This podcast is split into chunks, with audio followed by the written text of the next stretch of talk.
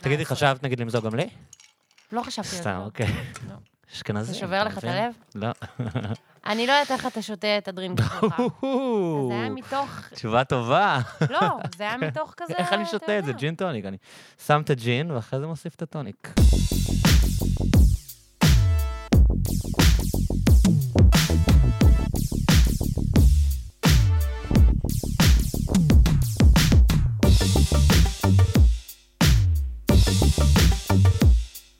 משחק שמח, ענת. חג שמח. את חוגגת? לא ממש. לא ממש? לא ממש. לא מרגישים את חנוכה, לא? לא, כזה חנוכיה סופגניות, זה לא לא דברים שמדברים עליי בשנים האחרונות, מאז שאני לא ילדה. וכריסמס? גם לא. והיה תקופה ששרת גוספל וכאלה, לא? עם אחיות לוז? עם האחיות לוז, כן. וזה איכשהו... לא לא התחברת קצת ל...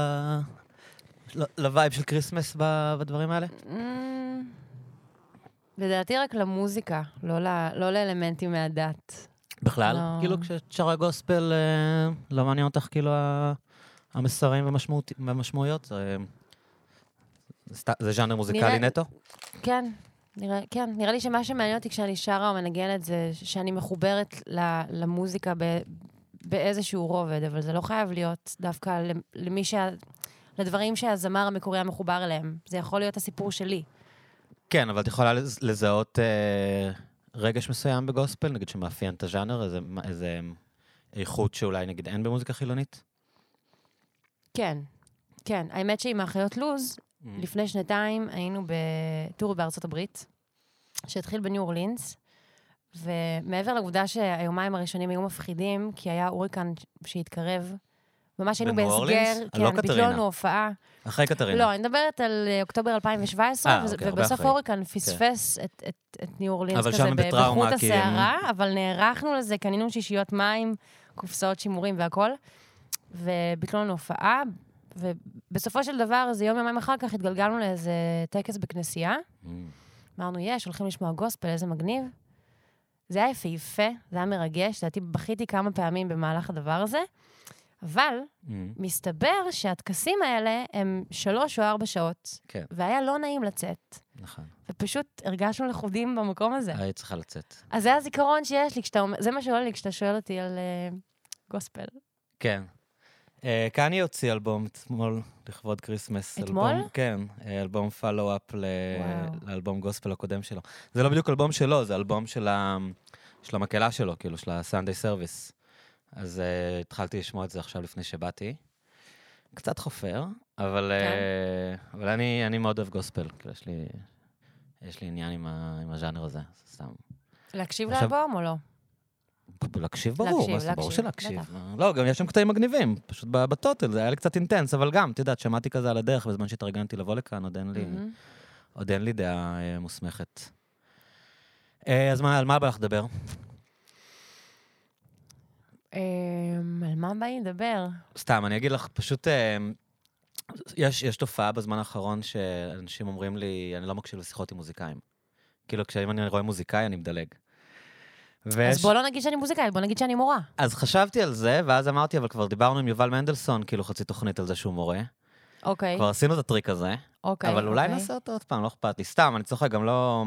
גם בשיחה עם יובל, זה היה, זה היה מצחיק שכאילו הרבה אנשים, היו אנשים שאמרו לי, הקשבתי עד שאתם מתחילים לדבר על מוזיקה, כאילו. הקשיבו לזה, ואחרי זה חבר אחר שלי אמר לי כזה, הקשבתי, כאילו, מה אתה מדבר איתו על חינוך? כאילו הבאת את שי פירון, למה אתה לא מדבר איתו על מוזיקה? אז נראה לי הלקח זה כאילו פשוט לא יותר מדי להקשיב למה שאנשים אומרים, ו...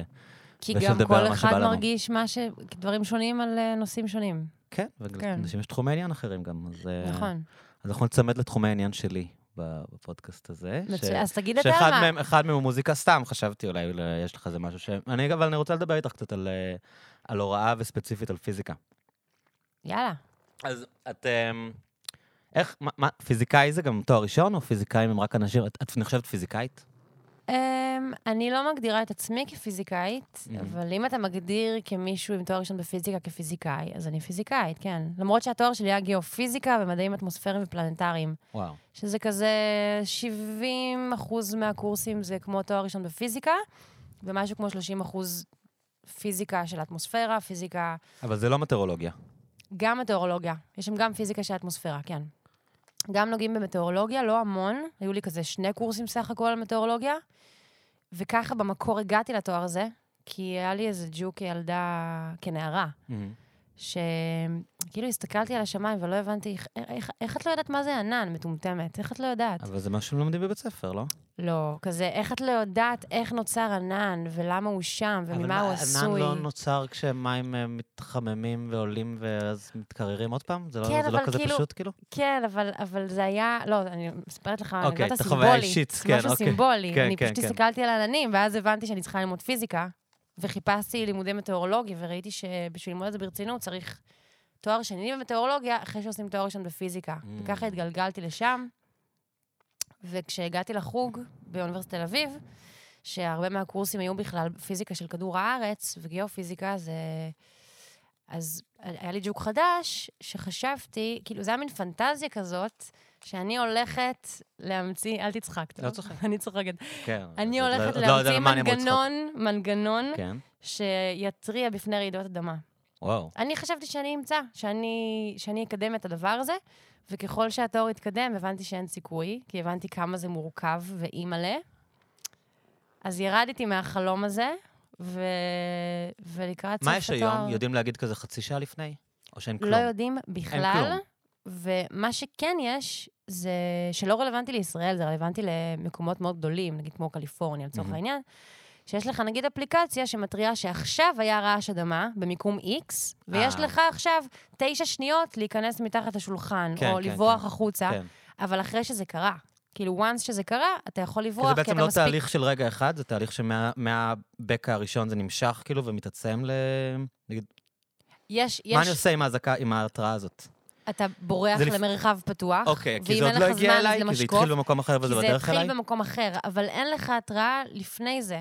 רק כשקרה רעש האדמה, אז, איך- אז איך יודעים אנחנו- להתריע. איך- למה למה זה כזה מסובך? איך כאילו המדע ועם כל הטכנולוגיות שלנו וכל זה, אנחנו לא מצליחים אה, לחזות אה, כי, שינויים טקטוניים כאלה? כי לא מצליחים למצוא דפוסים, לא מצליחים למצוא פטרנים, אז זה מעניין, כי כי פשוט באמת... לא מצליחים. דיברנו טיפה על, על מטאורולוגיה, דיברנו, לא דיברנו כלום, אבל לא משנה, הזכרנו את המילה מטאורולוגיה.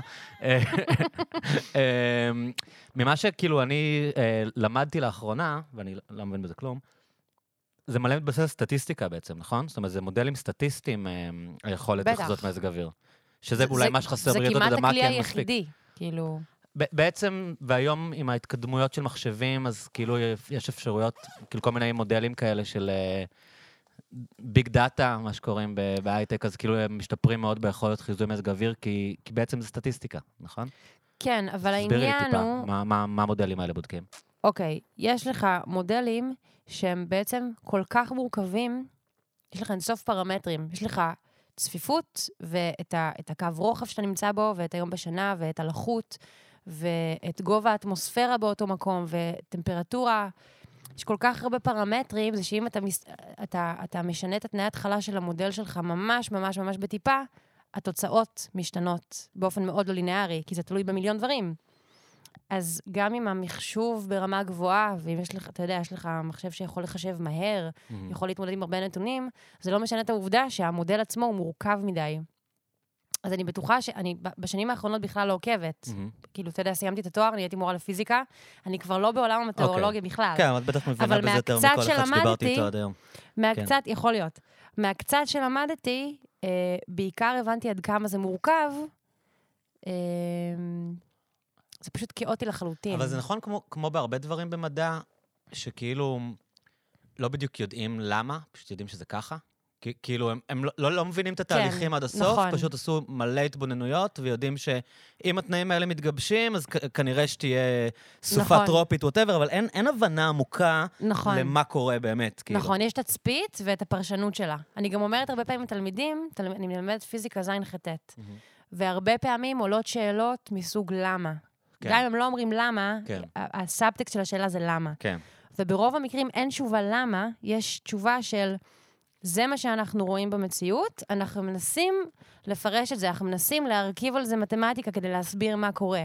כאילו, באיזה קצב עכשיו ובפ- משהו נופל. ובפיזיקה זה סופר ככה, נכון? כלומר, הפער ככה. בין, בין פיזיקה תיאורטית לפיזיקה מעשית הוא כאילו עצום ממה ש... מהמעט שאני מקשיב וקורא. כן. כאילו, היה איזו שיחה לפני כמה זמן עם... אה, איך קוראים לדוד הזה, אה, האמריקאי, שעושה את כל ה... שבודק את ה... שתמיד עושה ביקורת על סרטים, שהפיזיקה בסרטים לא נכונה? אה, טייסון?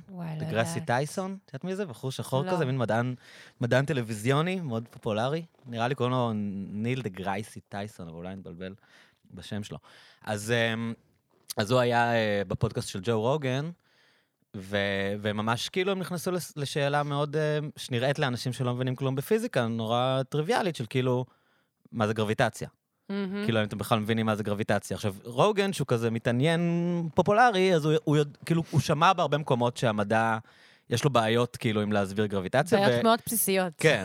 כן. ומצד שני, ניל גרייסי טייסון, שהוא מרגיש כזה, שהוא צריך להגן על המדע, התחרפן עליו, אמר לו, לא, אנחנו יודעים לעשות הכל עם גרביטציה, חישובים מדויקים, אנחנו מצליחים להנחית כן. בן אדם על הירח בדיוק של אה, מטרים ספורים, אבל אוקיי, אתם מצליחים לעשות את זה, זה קצת מה שאמרת, אבל אתם לא, אתם לא לגמרי מבינים מה קורה שם, נכון? נכון, נכון, נכון, נכון.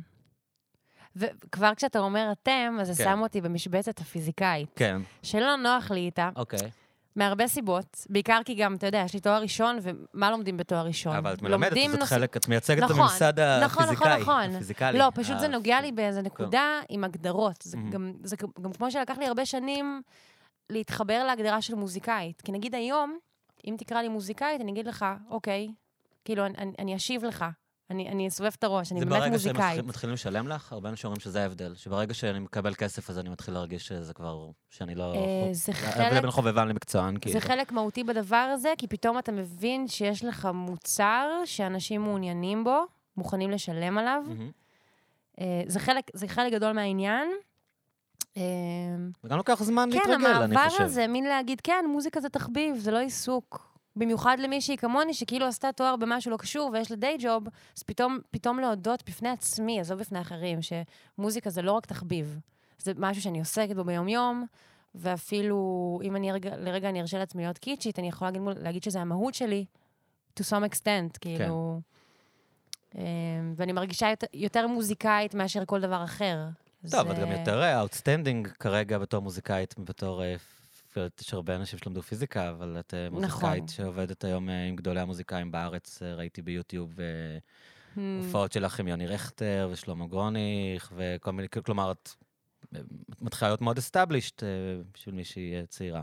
תודה. לא דבר, מתוקה. אני מסמיקה אולי ממך, אולי מהג'ין.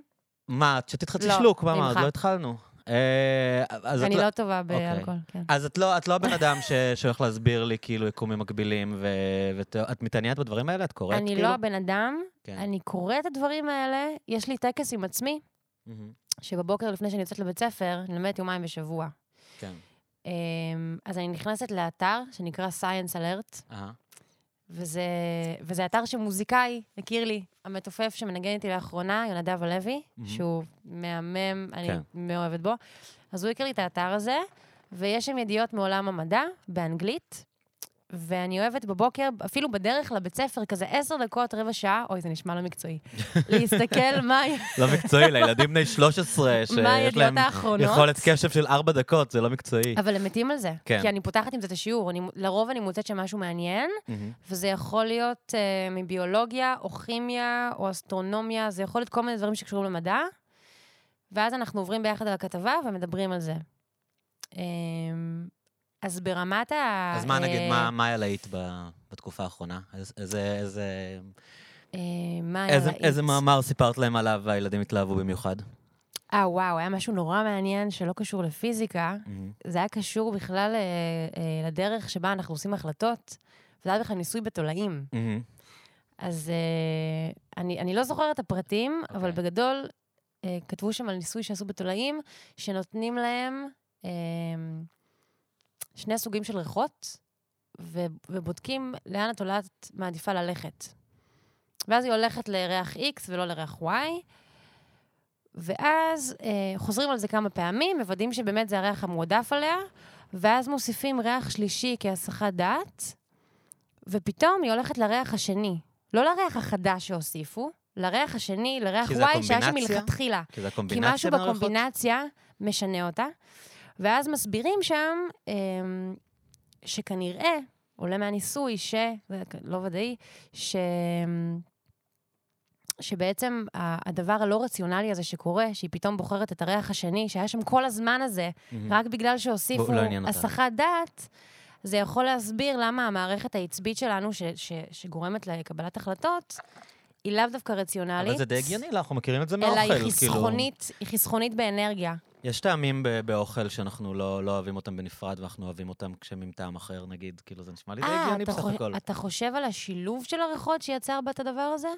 זה מה שאני... זאת לא המסקנה של הניסוי, הייתי בטוח שזאת לא, המסקנה. לא, לא, לא. אוקיי, אז מה הייתה המסקנה? המסקנה היא שתולעים, ואולי משליכים על בני אדם, גם בני. אדם, אה, מחליטים לפעמים החלטה לא לפי אה, בסיס רציונלי, אלא על בסיס שהוא הכי חסכוני מבחינה אנרגטית. אהה. כשהיה היה יותר משתלם אנרגטית לבחור בריח Y ולא בריח X באיזושהי סיטואציה אבל נתונה. למה אחד מהם משתלם? כי תמיד אני לא מבין, תמיד יש את העניין הזה של יעילות אבולוציונית, כאילו, למה למה זה משתלם בכלל? למה אז זהו, בשביל משתלם? להסביר את זה, אני צריכה להבין בשיט של נוירונים, מהמם, ואני לא שם. אוקיי. עכשיו, שזה מה שיפה בכתבות האלה בסיינס כן. אלרט, כי זה כאילו כאילו מדע ל- פופולרי, כן, אני הם קוראת טובים נורא כמה לשיחות דקות סלון, ואז באוטובוס. אתה יכול להגיד לאנשים, אתה יודע ש... נכון, וזה, וזה נהדר לילדים, כי, כי, כי מה המטרה שלי בבית ספר? לפתוח להם את הראש ולגרות אותם. אני לא הופכת אותם עכשיו לפיזיקאים עם תואר שני, כן. אני הופכת אותם בתקווה לאנשים סקרנים, בעלי מוטיבציה. התלהבות, בדיוק. להלהיב אותם, לחרמן אותם על מתמטיקה, היה כאילו. איזה מאמר שתורגם לארץ שבוע שעבר על איזה... שאיזה מישהו כאילו ביקר את הטרנד אה, שיש היום, בגלל שדיברנו על איך אה, הפיזיקה התיאורטית כל כך התרחקה מהפיזיקה המעשית, מהמם. שזה כאילו מין אה, כר פורה למיליון תיאוריות כאילו מרתקות. את יודעת כן. שבאמת אני הזכרתי את עיקומים מקבילים, יש את אה, תורת המיתרים, שאני לא לגמרי מצליח להבין מה זה, אבל כאילו שבגלל שהכל הולך לכל כך מקומות תיאורטיים, שאי אפשר בכלל, אין, אין כלים לערוך אין ניסויים אינטואיציה בהם. במציאות בכלל. כן, וזה כל כך התרחק מה, מה, בדיוק מהאינטואיציה הרגילה שלנו, שכאילו מלא פיזיקאים חשובים, או יש הרבה תופעה כזאת של אה, אנשים שנגיד אומרים, אה, יש מיליוני יקומים מקבילים, וכל החלטה שלנו היא כאילו יוצרת עוד יקום, ויש לזה איזה בסיס תיאורטי, את יודעת, שאולי אף אחד בכלל לא מסוגל להבין הרי מה קוראים, אם זה נכון או לא, אבל מהמם. ישר הם יתפסו את זה בגרדיאן או בניו יורק טיימס, ויכתבו על זה, וכאילו, את יודעת, יש איזה מין, אה, הוא, הוא, הוא ביקר את זה שיש איזה קצת אולי לפעמים חוסר אחריות של, ה, של המדענים ב, ב, להביא תיאוריות סקסיות ומגניבות לעומת... אה, תיאוריות שכיף לקרוא להם עשר דקות כן, בבוקר, כן. ובעצם אף אחד לא יודע מה עומד כן, מאחוריהם. ונגיד הוא יכול למכור אחרי זה ספרים, ואת יודעת, כי, נכון. כי יותר מעניין אותנו לח, לחשוב שההסבר ל... את יודעת, לבעיות התיאורטיות בתורת הקוונטים זה שיש יקומים מקבילים, זה יותר מגניב מ... נכון. מהסברים... אמ, את חושבת על הדברים האלה, או שזה בכלל לא, לא האזורים שלך, כאילו... אם אם מטריד אותי העניין הזה, לא, לא, את חושבת בכלל על כל הרעיונות ה... היפים, המדע בדיוניים האלה של... אני חושבת שהרעיונות האלה יותר העסיקו אותי כילדה בת 12, 13, 14, שמתחילה לאכול כאפה על אין משמעות לכלום, וריקנות, וכאילו איך העולם נוצר. אני חושבת שאז זה יותר הטריד אותי. אמ, מה השתנה? למה היום זה לא מטריד אותך איך העולם נוצר ומה המשמעות? אני חושבת שהבנתי כבר מזמן, ובטח שבמהלך התואר בפיזיקה, ש... שהסיכוי שאני אקבל תשובות לשאלות האלה הוא זניח, ושהעיסוק בזה הוא... הוא... לא רוצה להגיד עקר, שהעיס... שהעיסוק הזה כאילו לא, לא רלוונטי לחיים שלי. כאילו מה שדחף אותי דווקא אה, במוטיבציה שלי להישאר בתואר, שהוא קשה ומאתגר, וזה שלוש שנים מהחיים, זה היה דווקא הרצון להבין את המציאות שאני כן רואה. להבין איך מה, הפי... עובדים? מה הפיזיקה ש... שגורמת ל... ל... לאדמה לרעוד, מה מהמם. קורה שם. אוקיי, זאת דברים מה, מה הפיזיקה, יישומיים. כן, באטמוספירה, או... עניין אותי על, לא יודעת, לחשוב על פלנטות במערכת השמש, אבל אני חושבת שהעיסוק בדברים שאין לי שום מידע עליהם, וגם אין לי דרך לדעת עליהם, פשוט כאילו התרחקתי מזה, אני לא יודעת. אולי כי את מוצאת אה, את, ה... את המסתורין ב... כאילו, אנשים שנגיד לא מתעסקים באומנות, אז המקומות האלה של הדמיון והיצירתיות Mm. אה, יכולים יותר לעניין אותם בתוך התחום המדעי, כאילו, נגיד פיזיקה? מעניין. אול, אולי זה אומנות, כי פשוט זה מה שמעסיק אותי רוב הזמן, ו... ואז יש לי מספיק הסחות דעת בשביל לא להתמודד עם השאלות הקיומיות האלה. יכול להיות. באמת מוזיקה לוקחת לי הרבה מהזמן והאנרגיה וה... והרגשות. יכול, יכול להיות שזה זה. לא בטוחה. אז איך היום שלך נראה? את כאילו, אצל רוב האנשים בדימוי אה, מוזיקאים הם אה, בליינים, סטלנים, מבלים, שותים, חיים חיים, את יודעת, בוהמיאנים, ואת צריכה לקום כל בוקר בשש, אה, לנסוע לבית ספר ו- to behave. איפה את מלמדת? באיזה בית כן. ספר? אני מלמדת בעירוני ה', Mm, אה, אני קמה בשבע, לא אוקיי, בשש, אוקיי. ויש לי כזה יומיים וחצי בשבוע שהם כאלה, ואז, אה, ואז בשאר הימים, אני לא יודעת אם אני חזק כאילו באלכוהול, סמים, כאילו כזה, אבל, אה, אבל, אבל כן, אני, אני מרגישה שאני נוכחת ב, בשני העולמות האלה, באיזשהו שילוב שלפעמים הוא מושלם והרמוני, ולפעמים זה מרגיש לי כאילו אני מטורפת שאני עושה את זה. כאילו, מה את עושה את זה לעצמך? למה את עכשיו על אוטובוס בשבע ורבע בבוקר, הולכת ללמד עד ארבע, כשכזה אתמול הופעת בפסטיבל הפסנתר עם שלומי שבן וערן צור, ובכלל היית מצוננת וכאב לך ראש, ועוד היית עייפה מההופעה של שבת.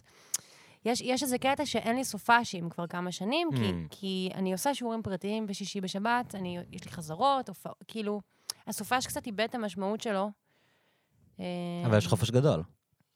וואו, כן. מה, זה סיוט. שנגמר?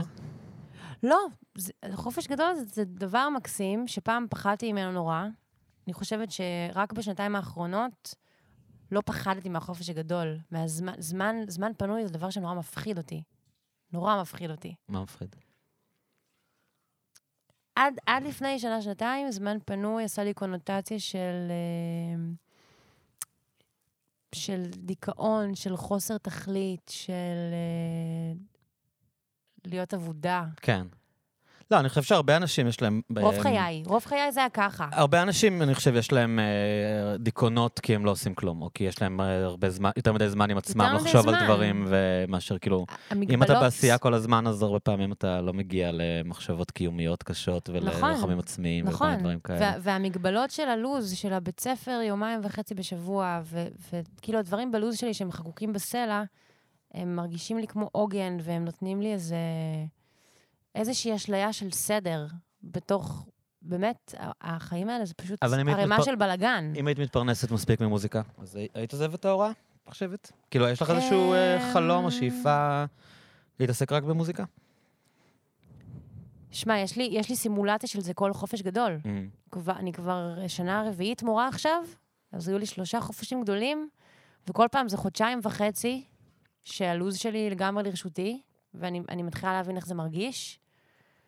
אז בשנה הראשונה זה היה לי קשה, אני זוכרת. גם הייתי רק בהתחלה של כזה לחזור, להיכנס לעולם המוזיקה, שכזה סוג של התגלגלתי, שזו שיחה אחרת. אמ, בשנתיים האחרונות, כשזה הפסיק להפחיד אותי, הזמן הפנוי, אז נורא נהניתי וניצלתי את הזמן, והגעתי. ועדיין הגעתי לסוף אוגוסט בתחושה של איפה הדבר הזה שיוציא לי את המקל מהתחת, סליחה על הביטוי. כן, זה ואני גם זה לא, אני גם. לא רוצה להעביר ביקורת על מוזיקאים אחרים. אמ, אולי אין להם מקל בתחת. אולי את יכולה להעביר עליהם ביקורת, אבל אני לא, חושב לא, ש... זה, זה בכלל לא ביקורת, כן. אבל עליי, ב- רציתי את הדבר הזה, שהוא איקס זמן בשבוע, שפשוט לא עוסק בי, שאני עוסקת במישהו אחר, Mm. ובלעזור לאנשים, כאילו לברוח מהנרקסיזם הזה ש... כן. שיש למוזיקאים לעיתים. שהוא כל כך- הדיפולט, אז את הוא אומרת, משהו, הדיפולט. את אומרת משהו שאף פעם לא חשבתי עליו. אני, תמיד חשבתי שכאילו אנשים נרקסיסטים נמשכים ל, למוזיקה ולהיות נגיד פרפורמרים, אבל את אומרת שיכול להיות שיש משהו בעצם העיסוק שהופך אותם ליותר נרקסיסטים? כלומר, ש, שזה זה לאו דווקא... בוודאות מעגלי, בוודאות. אוקיי, כאילו זה, שזה, בטח. יש לזה ביטוי. כאילו זה שתי תופעות שמחזקות אחת את השנייה, כאילו זה... משוב חיובי? כן, כן. כן. כן. כלומר, מישהו מגיע עם איזושהי נרקסיסטית, וההתעסקות שלו במוזיקה ובלהוציא את עצמו ובלהציג, אז מחזק את הנטייה הזאת שהייתה אצלו עוד לפני, את חושבת? כן, וזה יותר, אני חושבת שזה יותר אה, ל- למוזיקאים יוצרים, מהמם. מה שנקרא singer songwriters. זה יותר אצלם, אני שהם- גם אומרת על עצמי, אני כן. ממש מעידה על עצמי. ואחד הדברים שהם יכולים לקחת אותך משם, לא רק day job במשרד החינוך, זה לנגן בפרויקטים של אחרים, מהמם. שזה חלק מהפעילות השוטפת שלך.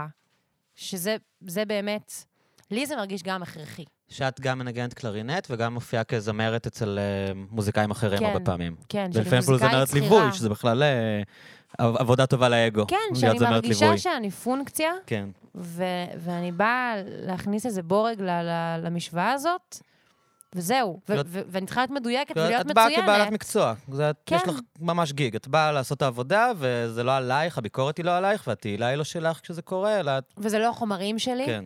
וגם זה לא ההפקה והניהול שלי. אני בהופעות שלי, אני עושה לעצמי booking וניהול ו- וכל מה שצריך. ופתאום פשוט לבוא ולהיות פונקציה של מישהו אחר, זה, ו- זה גם, זה בריא לדעתי. ויש שם עבודה, כאילו... מדברים על זה הרבה, ונראה לי דיברנו על זה כאן, שכאילו היום, עם הרבה בגלל הרשתות החברתיות וכולי, את כאילו, מהמם. את צריכה למכור את עצמך כל הזמן, נכון? זאת אומרת, בשביל להיות היום אה, אמן אה, פופולרי או מבצע, או להגיע לקהל, כן. אז אתה חייב לתחזק אה, אינסטגרם, וכדי שאנשים יעקבו אחרי האינסטגרם, האינסטגרם צריך להיות מעניין. אתה לא יכול סתם נכון. לכתוב, אה, יש לי הופעה, אה, הנה, הנה השיר שלי. אתה צריך כאילו כל הזמן ליצור איזה engagement עם, אה, עם הקהל הפוטנציאלי שלך, ו- ולהראות את עצמך, ולשים את עצמך מקדימה כל הזמן. לחלוטין, אני, יש שזה לי גם משדר נרקיסיזם קצת, יש לי כאילו. הסתייגות קלה מכל הזמן, כי, אוקיי. אני, כי אני כן חושבת שאתה יכול רגע להיעלם או להיות בפרופיל יותר נמוך, אם נגיד שלושה חודשים עכשיו אתה לא עושה הופעה בתל אביב, אז, אז אוקיי, אז אתה לא צריך עכשיו כל יומיים להעלות פוסט. אבל מקצועני הדיגיטל יגידו לך שאת צריכה לתחזק את הקהל כל הזמן, גם אה, נכון, האמת שאני בתקופות- עושה את זה. כן, אמרתי עכשיו משהו ואני אסתור את עצמי. כן, אני עושה את זה, וגם כי אמרו לי וגם כי אינטואיטיבית אני מרגישה שזה מה שהתקופה הזו דורשת. בקיצור, אתה צודק. ואז אתה. איפשהו מתחיל לפתח תלות גם ב reaction, נכון?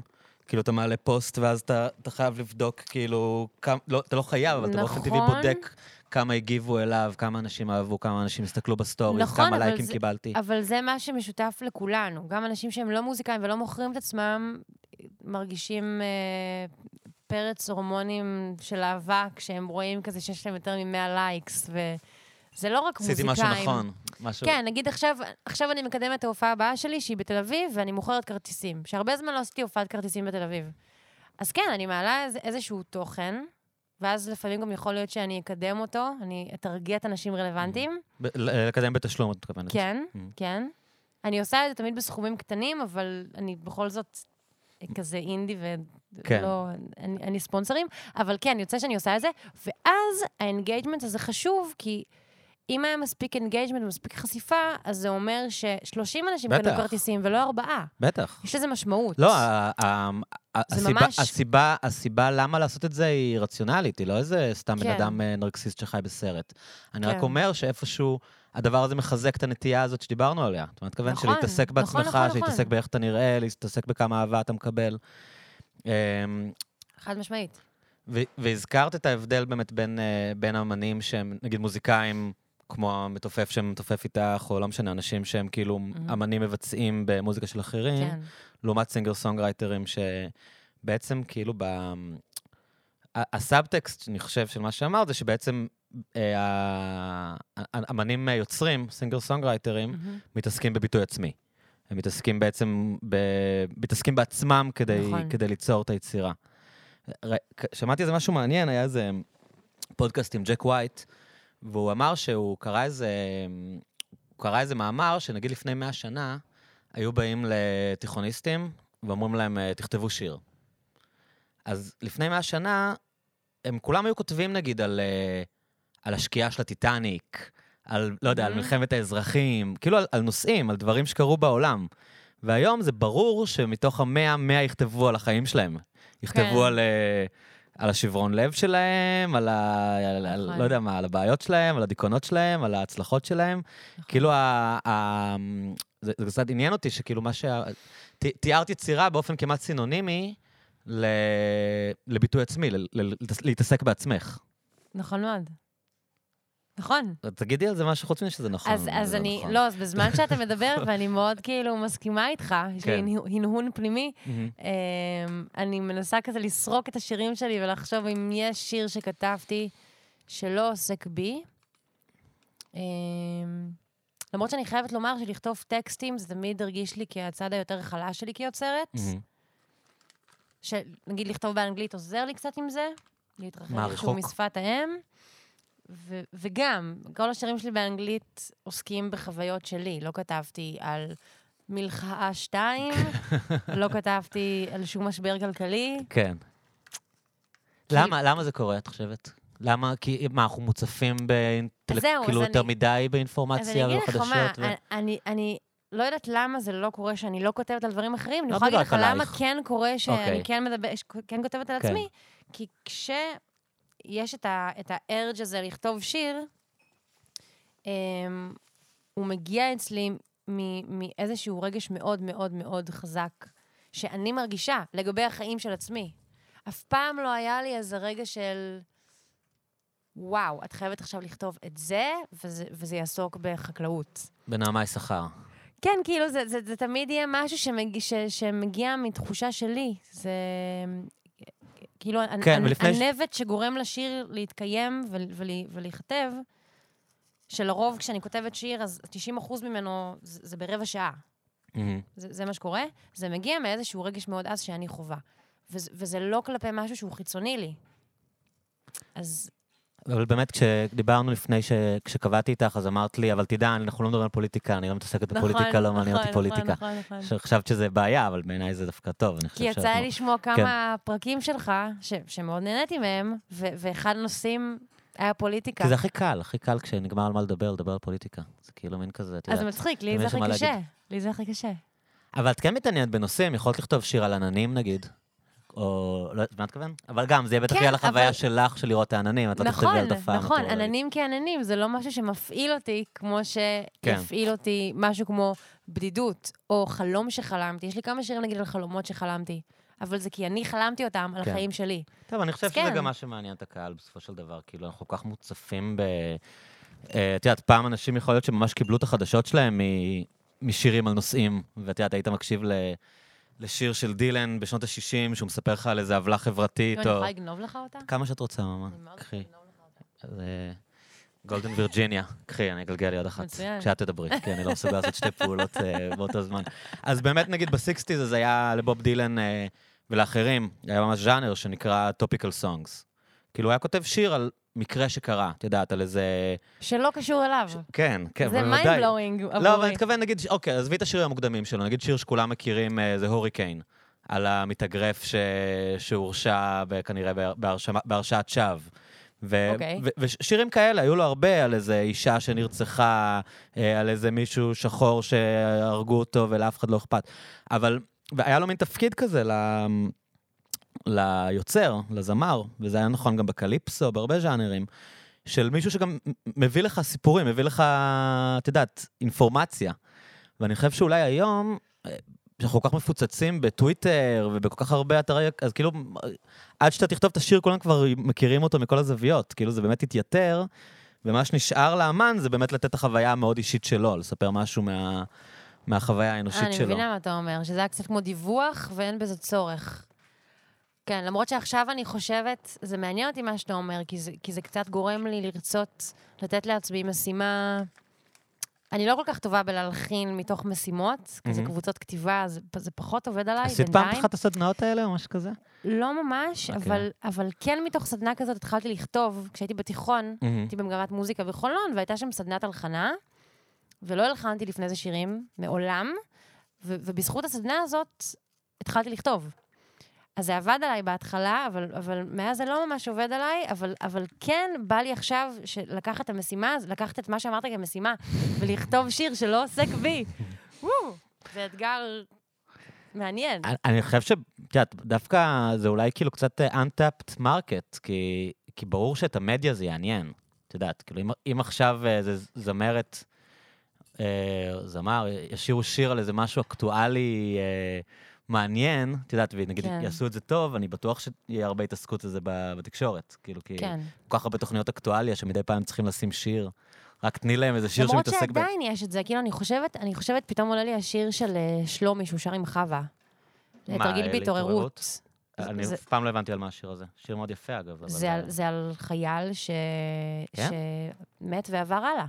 אה, באמת? והוא אומר, מדוע קר לי כל כך? והוא אה, אף פעם לא הבנתי הוא בעצם מת, זה- כן, זה על חייל. הוא כתב את הטקסט.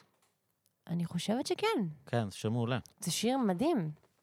כן. אז עדיין יש שירים כאלה, זה כנראה מצרך הרבה יותר נדיר. את שרה איתו את השיר הזה בהופעות? שרנו את זה במופע השקה על ה-EP השני שלי שהיה לא מזמן. הוספנו אותו ברגע האחרון, ועשינו אותו בהדרן, וזה היה... וזה מוזר לשיר שיר. שחווה אלברשטיין שרה במקור? כאילו, לא. להיכנס לנעליה של אה, של הזמרת הלאומית בשביל האשכנזים? אמ, לא יודעת, מבחינתי זה, זה, זה לבוא ולשיר שיר עם שלומי. מהמם. ש, שאגב, בהתחלה היה מאוד סוריאליסטי. כשהתחלתי לעבוד עם שלומי, למה הוא היה מין כזה נערץ עלייך שגדלת? או- נערץ, ואני שמעתי את האלבומים שלו בלופים שנים. ופתאום, ופתאום לשתף את הפעולה זה כזה כי מה, כי את באת את בעצם עצמי. מ-. מ- יחסית בתור מישהי שיש לה רקע אמ, גם תיאורטי במוזיקה ומבינה מוזיקה קלאסית וכאלה, ופתאום זיהית מישהו ישראלי שהוא חורג מה... מה, שלומי? של השלושה... מה, מה, לא, מה קסם בך? במובן שהוא, שהוא אייקון, שלומי שבאנו, לא, הוא אומר, למה, אייקון, מה... ואני למה- לא. מה היה בך ש- מה היה בו שהרצת בתור אה, תיכוניסטית? אמ, פשוט מאוד, תשובה פשוטה, מאוד, מאוד אהבתי את המוזיקה שלו. הטקסטים, המנגינות, ההרמוניות, אהבתי את הפרפורמנס שלו. אהבתי הכל, אהבתי את כל המכלול הזה. ו... ו... ומה שאמרתי מקודם, שלקח לי כמה שנים לקרוא לעצמי מוזיקאית, אני הרבה שנים הרגשתי שזה תחביב, זה תחביב מאוד חשוב. ואז פתאום כשהגעתי לאיזה רגע כזה שאני משתפת איתו פעולה, או עם יוני רכטר לצורך העניין, עם אנשים ש... שאני מעריצה שנים, אז, אז זה, זה רגע כזה לצבוע את עצמי ולהגיד מה, איך זה קרה ו... ואיזה מדהים. זה באמת רגעים שאני אסירה תודה, בלי שום ציניות. ש... ש... שהגעתי לאיזה תרחיש שאני עובדת איתם, ואני אני פשוט אומרת תודה, אין לי מה להגיד חוץ מתודה. אבל לא ידעת שיש לך כישרון יוצא דופן?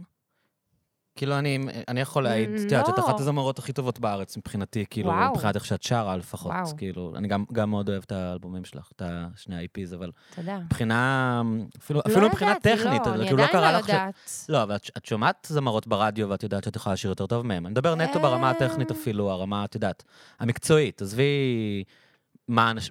איזה, איזה כריזמה יש לבן אדם ומה אנשים אוהבים בו, אבל ב... לדעת שאת מוזיקאית יותר מיומנת מהם, נגיד. אני, אני מבינה שאני מוזיקלית ושאני שרה יפה ומדויק. אני מבינה את זה, אבל אני חושבת שבהסתכלות אחורה, אמ, מה שאני מעריכה בעצמי, לא יודעת איך זה נראה מהצד, זה דברים כמו אה, אימון, התמדה, מהמם, נחישות, מהמם. משמעת עצמית, דברים כאלה. אני חושבת שיש יש הרבה אנשים מוכשרים, ואני מרגישה שדווקא ב, בדור שלנו, אפילו בדור של התלמידים שאני מלמדת, אני מרגישה שהתמדה ומשמעת ו, ודברים כמו לא לוותר, או ללכת עם מה שאתה אוהב ו, ולעשות את זה לאורך זמן, זה אולי מצרך לא פחות נדיר מכישרון. אז אני, אני לא יודעת אם אני מייחסת את מה שאני עושה לכישרון יוצא דופן. אני לא מרגישה גאונה או מבריקה, אני מרגישה שאני מאוד הולכת עם מה שאני שמה זה, אוהבת זה מין ורוצה, חינוך ועוד- מהבית? זה מ- חינוך מהבית, כן. מה, אתם רוסים, או מה, מאיפה זה בא? אנחנו, זה פולין, רוסיה, כן, זה, זה, זה, זה, כן, it goes deep, כאילו, משמעת? הייתי צריכה לבחור כל שבוע מחדש, אני לומדת פסנתר, כי אמרו לי, אם את לא מתאמנת כל יום, אז המורה לא תגיע, ואת יכולה להפסיק בכל שלב. אבל אם את בוחרת לנגן תקחי פסנתר, אחריות על מה fucking שאת עושה. תתאמני כל יום. זו בחירה ו- שלך ותעמדי מאחוריה. כן, ו- ואני מרגישה שהערכים האלה והדרך חיים הזאת, אמ, שאולי גם יש לה חסרונות, אמ, מאוד מאוד עזרה לי בחיים, באופן כללי ובאופן ספציפי. אז מה, מה, דבר. מה את חושבת קורה? כאילו, את מסתכלת נגיד על התלמידים שלך ועל ה... בכלל, כאילו, מדברים הרבה על המילניאלים, שהם... אה, שאת גם חלק מהם, אבל זה, זה כאילו... מין, מין, מין אה, אחד המאפיינים שמדברים עליהם זה ש... שמאוד לא סגורים על עצמם. את יודעת, שהם כזה, "מ, אני אעשה איזה משהו, ואז אני אעשה משהו אחר. כלומר, לה- להרבה אנשים אין איזה תחושת פרפס כזה. של כן. מישהו שיודע מאז שהוא ילד שהוא רוצה להיות סופר. את יודעת, והוא יעשה כל מה שצריך כדי להיות סופר או להיות מוזיקאי, אלא זה כזה, "אה, נראה לי אחלה גיג, אני אנגן איזה שנתיים עם איזה להקה, והאמת שנמאס לי מזה. עכשיו אני הולך להיות די-ג'יי, ואולי בעצם אני אהיה מעצב גרפי, כי הבנתי שלהיות די-ג'יי זה פחות מגניב ממה שאני חושב. את יודעת, כאילו כן. אין, אין הרבה אנשים שהם כאילו, אני רואה את זה נגיד, את יודעת, גם אצל מוזיקאים ותקליטנים, ובכלל, כאילו, מישהו שכאילו, אני אהיה די-ג'יי, לא משנה מה, אני הולך להתאמן, כאילו. זה כזה, וואי, איזה מגניב, אני יכול גם לתקלט, את יודעת, זה כזה... כן, אז אה, אתה נוגע פה בכמה דברים. אתה אומר את הד- את הדבר הזה של התחושת פרפס, שיש אותה או אין אותה, ולצד זה גם יש את ההתמדה, או היעדר כן, אבל התמדה. הם קשורים אחד לשני, זה, לא? זה קשור אחד לשני. רצית אצלך? אמ, כן, הנה. אה, אוקיי. הם, הם, כן, הם די קשורים, למרות שאני אני לא יודעת אם אני יכולה להגיד לך שהפרפס שלי והייעוד שלי זה להיות מוזיקאית. אני חושבת שבחרתי בזה, ו, ו, וברגע שבחרתי בזה, אז הבנתי שזה לא משהו שאני יכולה לעשות רבע שעה ולצפות לאיזושהי תוצאה. אבל מלא לעשות- אנשים כן מצפים, נכון? לא קורה לך שאת שומעת כאילו אמ, אנשים, ואת שומעת, את אומרת, כאילו, הם... יכולת לעשות קצת יותר, כאילו, יכולת לעבוד יותר ברצינות על הדבר הזה, זה לא לגמרי גמור, הוצאת את זה לפני כן. ש... כן, אבל, אבל זה קשור לסגנון של העולם, שיש בו קיצורי דרך, אבל בעצם אין בו קיצורי דרך. יש בו קיצורי דרך, כי אתה שומע על המקרים שמישהו הלך לריאליטי והוא התפוצץ, ועכשיו הקליפ שלו ויראלי, והוא עושה טורים בעולם. יש את הכמה מקרים האלה, ש...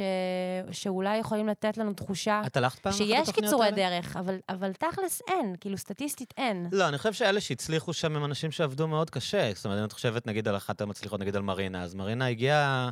הגיעה לריאליטי בתור מישהי שעבדה מאוד קשה לפני, וידעה מוזיקה, וזה היה כאילו נכון. מבחינתה הזדמנות לפרוץ. זה לא שהיא כאילו הייתה איזה מישהי ששרה נכון, אבל שרה מהצד, במקלחת. מהצד אולי זה לא נראה ככה. Mhm. ואז הכוכבים האלה ש- שאולי מתפוצצים בן רגע, ותוך רגע כולם מכירים אותם, ויש להם עכשיו 50 אלף עוקבים בסטורי, סבבה? כן.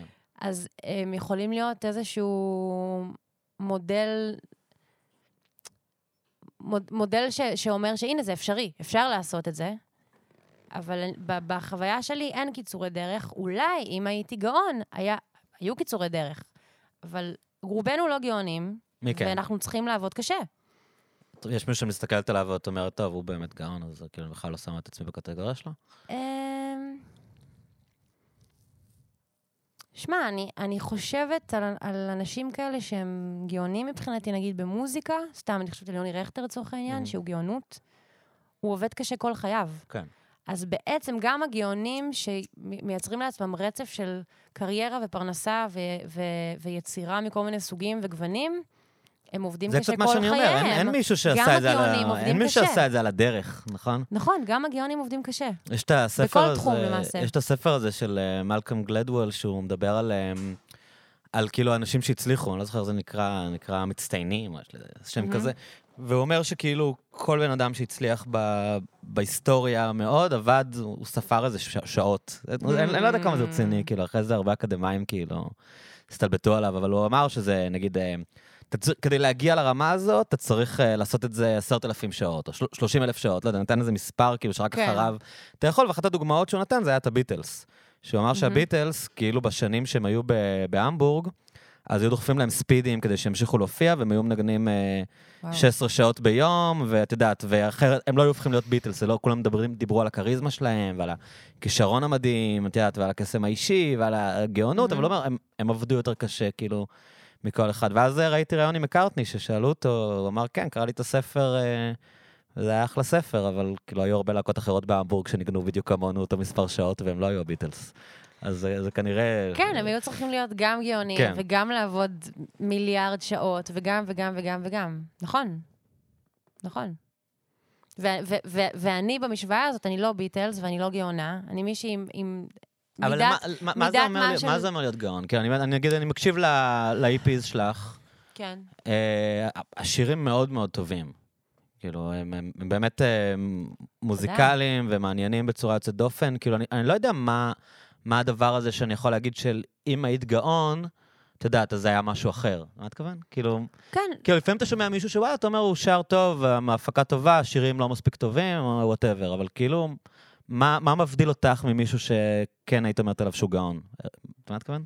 מה, מבחינת ה output. אמ, אני, אני לא בטוחה, ו- וזו שאלה קשה, כי אני יודעת בוודאות שאני לא גאון, איך את יודעת את זה? אבל אני יודעת. לא, אבל איך יודעים? כי אני, כי אני מרגישה... יש אנשים שבטוחים שהם גאונים והם לא, נגיד, בצד השני, את יודעת, יש מלא כאלה. אני חושב שאגב, האנשים אה, קצת אה, נזהרים בהגדרה של המונח גאון. כי... כי זו מ- זה כל כך רחוק, אנחנו כן, שוחקים אבל אני מילים. חושב שכאילו מבחינה, מבחינה אה, רשמית, גאון מוגדר כמו משהו של כזה אחד לאלף איש. את יודעת, ואני מניח שאת, מבחינת כישרון מוזיקלי, את כן אחד לאלף. אז זה- כאילו... זה מאוד מחמיא לי, אני לא בטוחה לא, אני לא מדבר בנוגע על לזה. מוזיקאים, אני לא מדבר בכל אל- אלף מוזיקאים, אלף אוקיי. אנשים. אלף אנשים. אני לא יודעת, אני לא, באמת? אני לא יודעת, זה, זה, זה מחמיא וגם מביך, וגם אני, זה מבלבל אותי. אני לא יכולה. לענות לזה בצורה... אוקיי, אבל לא משנה, מה, כאילו. מה- מה זה גאון? כאילו, אני בכלל לא... כי נראה לי, את מה את מתכוונת? זה קצת כאילו... אולי יש איזה מין רומנטיזציה לא כזאת, יודעת. כאילו גאון. מה מה זה אומר בכלל, כאילו, גאון? שמע, אני יכולה עכשיו לקחת טלפון, לעשות גוגל מה זה גאון, ו- וגוגל לא, ידע. עשיתי ואמרתי לך, בגלל זה... אחד מאלף? כן, לא התרשמת כל כך מה- מהדוגמה שלי, אבל... אה, לא, אני יכול להבין, נגיד, את יודעת, נגיד אם מדברים על מישהו כמו ניל יאנג, אוקיי. אז אני, אני יכול להבין איך כל, כל העולם יושב, דור שלם של אנשים אחרי בוב דילן, יושבים, כותבים שירים שלושה אקורדים, כן. מחברים אותם ושרים, ופתאום כל פעם שניל יאנג מוציא שיר זה משהו אחר לגמרי. מהמם. ואתה אומר, "אה, אה, לא יודע מה הוא עושה, כאילו, אבל אף אחד לא... כולם עושים את זה, ו- וכשהוא עושה את זה, זה, זה פי כן. מיליון יותר טוב. כן. אז, אז את זה אני יכול להבין, שיש כאילו איזה, איזה quality שהוא של מתי מעט מהאנושות, שאפילו לא יודע לשים עליו את האצבע.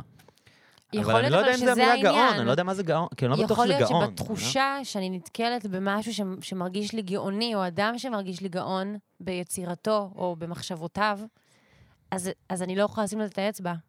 אולי זה העניין, ואז גם שאת- בגלל זה קשה לי להגדיר את זה. שיר שאת שומעת, שאת אומרת, בחיים לא הייתי יכולה לכתוב אותו, גם אם הייתי למשל, חי עוד 300 שנה, לא הייתי יכולה לכתוב שיר כזה? למשל. איזה שיר כזה יש, נגיד? אני, וואו, יש עכשיו שיר שאני התמכרתי אליו לחלוטין, של אספרנזה ספלדינג. מהמם. אתה אוהב אותה? כן, מאוד. זה שיר שנקרא All Limbs למאזינים Are. מי זו אספרנזה ספלדינג. היא היא גאונה, אוקיי? היא כן. גאונה. כן. לא, עוד פעם, לא... כן. כאילו, תשמעי... היא היא זמרת מלאך. יש עצם לה... זה שהיא אחד האנשים היחידים בז'אנר שלה ש crossing over, שגם אנשים שלא מקשיבים לג'אז ולא בעניין הזה מכירים, והיא נכון. מצליחה לחצות את הגבולות, אז זה כבר אומר משהו, כאילו... נכון, נכון. אבל תגידי משהו עליה, היא בסיסטית? אז היא, היא, היא בסיסטית מופלאה, היא זמרת אחת הטובות שנתקלתי בהן אי פעם. אמ, ויש לה המון שירים טובים, אני לא מכירה את כולם, אני צריכה לחקור את זה. אני מכירה חלק. ופתאום נתקלתי בשיר שלה שיצא שנה שעברה, שנקרא All Limbs Are. מהמם. שמעתי אותו בלופים, בטירוף, נכנסתי לאיזה טראנס מול הדבר הזה, ואז גם ניסיתי לנגן את השיר הזה, להוציא אותו, אה, ממש לתפקיד פסנתר, ברמה שאיחרתי למה שהייתי צריכה, שכחתי שאני עייפה, שכחתי שלא אכלתי ארוחת פיתחת ערב. אובססיה. כן, פשוט ישבתי וניגן את השיר הזה, ואז אמרתי, טוב, אני אנגן את זה, יש לי הופעה בקרוב, אה, אני אנגן את זה בהופעה שלי. ואז קלטתי שהשיר הזה, כל, היא שרה כל כך גבוה, שיש מצב שזה בכלל לא מחמיא לקול שלי. שיר, כאילו, השיר, זה שזה מצולם? יושב עליה, זה דווקא, לא, לאו דווקא יושב עליי. ואת יכולה לנגן את זה בסולם אחר. נכון, נכון, נכון, נכון. פשוט אני כל כך התמכרתי לשיר הזה, שאני כרגע לא מסוגלת לש, לשמוע אותו בסולם אחר. יש תפקידים שאת לא יכולה לשיר? כי את- יש לך ריינג' משוגע, לא? ברור, לא. את יכולה לשיר מאוד גבוה. יש לי יחסית מנעד גדול, אמ, אבל ברור שיש שירים שאני לא יכולה לשיר. אל תגזים, אוקיי. אל תגזים. לא, כן, ראיתי אותך בהופעות, ואת כאילו מגיעה ל- בקליפים באיזה... ביוטיוב. שנייה, שנייה, באיזה- ב- באיפה ראית אותי? לא, בקליפים ביוטיוב, ביוטיוב? כן. לא הייתי אף פעם בהופעה שלך. אני חושבת. שאני מגיעה הכי גבוה כשאני, כשאני שרה כאנט, בעוזי נבון ומכרים. כן, זה פעם אתה ראשונה מכיר שמעתי אותי אותך, נבון אגב. מכרים? זה פעם ראשונה שמעתי אותך, עשיתם מין קאבר לקינג קרימזון כזה, נכון? נכון, בעברית. נכון. נכון, כן. מילים לרוחות. כן. איש ישר שאלתי, טוב. סימסתי ליוני, שאלתי אותה מי זאת, הוא אמר לי, אה, בחורה, קוראים לה ענת. שככה, זהו, זה מה שיש לך להגיד לי, כאילו. ש- שבפרויקט כן. הזה אני הכרתי את ירון שראל, הסאונדמן שלנו. כן, אתה היית סאונדמן של עוזי נבון אני ומכרים? הכרתי אותו ככה, נראה לי ב-2011, 2012, 13, לא יודעת, מזמן. כן, מזמן. כן. אז שם, שזה, שזה תמיד עניין אותי, אני מגיעה הכי גבוה שאני מגיעה, ואני שרה שם בהפקה קולית אחרת לגמרי, כי זה אולד סקול, ואני שרה כזה כמו הזמורות של פעם, מהמם. כל השולחניות. כן. שזה, מי שלא מכיר עוזי נבון ומכרים, זה מין אה, פרויקט פיקטיבי של אה, שוזין, יוני לוין, שזה מין אה, כאילו זמר משנות ה-70, כאילו מין איזה עוזי והסגנונות אה, גבי שושן, כן. אה, מאוד הומוריסטי, והם פועלים היום, וזה כאילו מין להקה פיקטיבית לגמרי, שהוא בכלל קוראים לו אה, עוזי נבון, שזה מין... ועם כאילו- המניירות של פעם, והתלבושות של פעם, כן. ומוזיקלית, זה, זה, מין כמו פעם. חצי מופע קומדיה, אבל הרמה המוזיקלית, המוזיקלית היא משוגעת לגמרי, כאילו, מבחינת... זה ההופעות הכי כיפיות שיש, ושם אני מגיעה לגבהים אה, שאני לא מגיעה כענת, כי ההפקה קולית אחרת לגמרי, אני כאילו שרה מהאף כי מה, כי את נכנסת לדמות וזה משחרר אותך? לחלוטין. אה. ולמרות שאני מודעת לזה כבר שנים, אני כענת מגיעה לגבהים שענת לא מגיעה. אז אולי את צריכה לעשות מיוזיקלס. יכול להיות. ו- ואמרו לי לא פעם ולא פעמיים ולא שלוש, ש- ש- שיש מן המיוזיקל ב- ב- בלחנים שלי, שיש Mhm. אווירה של מיוזיקל ב- בחלק מהשירים שלי. אז יכול להיות שאני צריכה לעשות מיוזיקל, אני לא יודעת. עכשיו שיחקת, ראיתי, עוד לא, לא ראיתי את הסדרה, אבל ראיתי כן, במתיר ששיחקת, עגונות. שזה סדרה על דוסים בערוץ אחד. נכון, נכון. אז את גם משחקת? פעם ראשונה, פעם ראשונה ששיחקתי, בינתיים אחרונה, Mhm. זה היה מאוד כיף. וכאילו באתי כנון אקטור, מה, מה שנקרא, ובעצם הדמות שלי, למרות שהיא הייתה דוסית, וקראו לה מרים והיה לה כיסוי ראש, אז אה, לפי ההנחיות של הבמאי והמלהקת וה, והתסריטאית והתסריטאי, זה בעצם, זו בעצם דמות שלא מאוד רחוקה ממני. היא חוזרת בתשובה? להפך, היא חוזרת בשאלה. אה, אוקיי. היא, אוקיי. היא בעצם אה, אנוסה, היא, אנסו היא אותה? חילונית בארון. אה, אוקיי. לא, לא אנסו אותה, לא אוקיי, שידוע לי. אוקיי, לא. אוקיי. אמ, ו...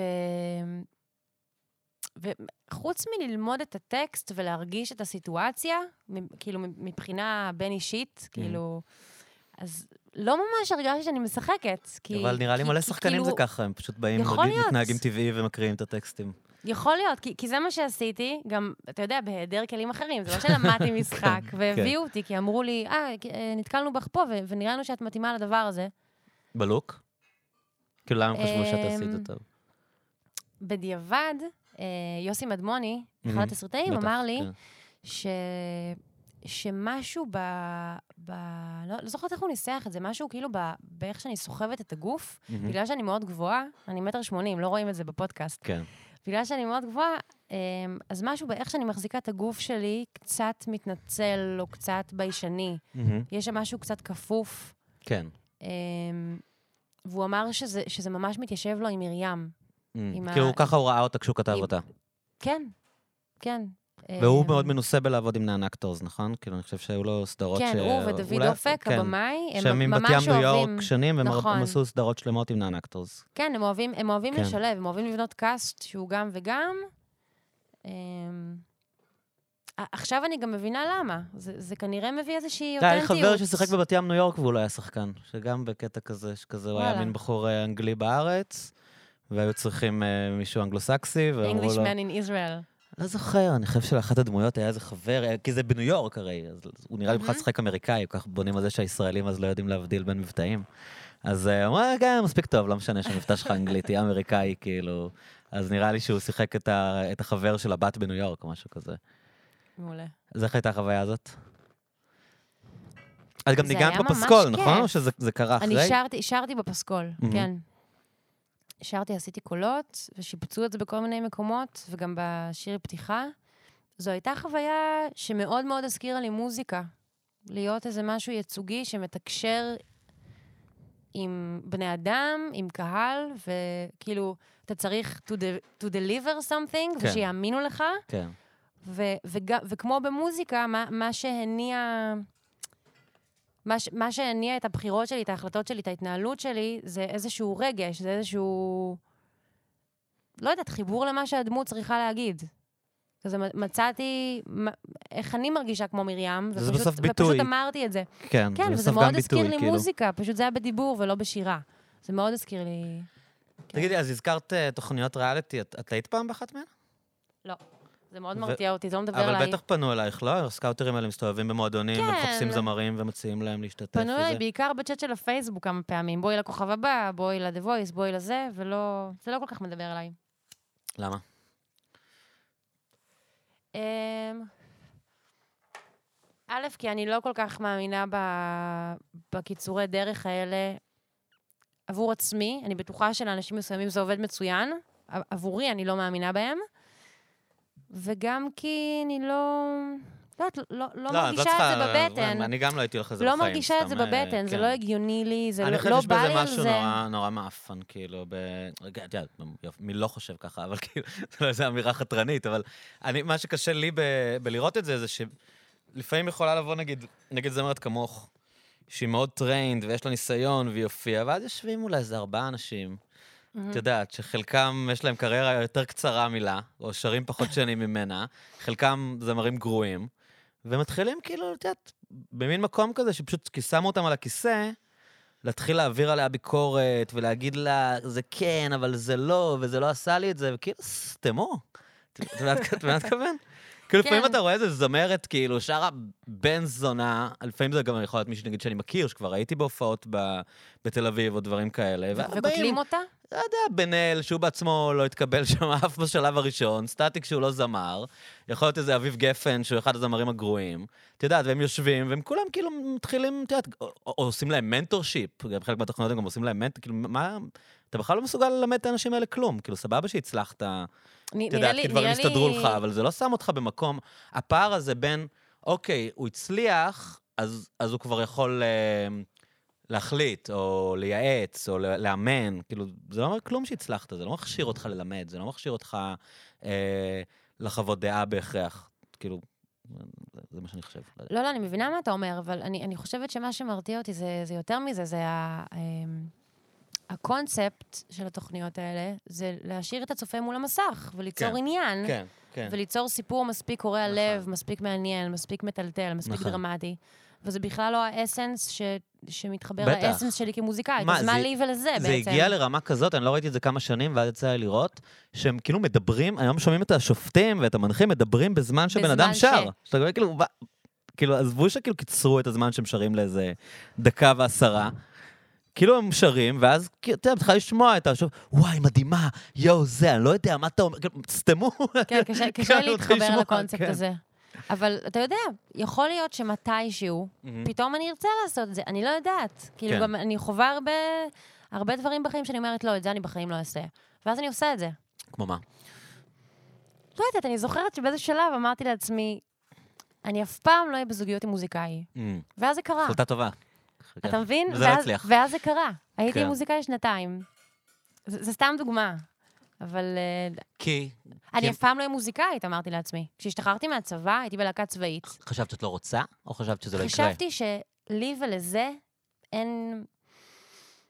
הרגשתי שהאורך חיים של להיות מוזיקאי אה, זה משהו שאני לא יכולה לעמוד בו. טוב, זה מין פחד, לא יכולה זה לא לשמור על ש- השפיות שלי ולהיות Mm. מוזיקאית. אני זוכרת הופעות שהייתי בת 20, סיימתי הופעה, מלא אדרנלין ואיזה אושר ואיזה כיף ואיזה התלהבות, ואז פתאום יום אחר כך, ריקנות נוראית כזאת של אוקיי, מה עכשיו? כן. מה עכשיו? כן, זה אפילו זאב נחמה אמר כאן, שיש את התחושה הזאת של לא משנה שאתה יכול לגג העולם ולהופיע בקיסריה, ואז זה נגמר, ואתה כאילו, זה וואו. פיקים, זה פיקים ודרופים שלא ייאמן. כן, וגם, ודיברנו... וגם כשאתה עושה את זה, אז יכול להיות לך הופעה, סולד אאוט באיזה פסטיבל, שאתה מופיע עם איזה להקה בחו"ל, ואתה מופיע מול אלפי אנשים, ושבוע אחר כך אתה עושה הופעה שלך בלוונטין ויש 30 אנשים. מהמם. איך אתה מתמודד עם זה?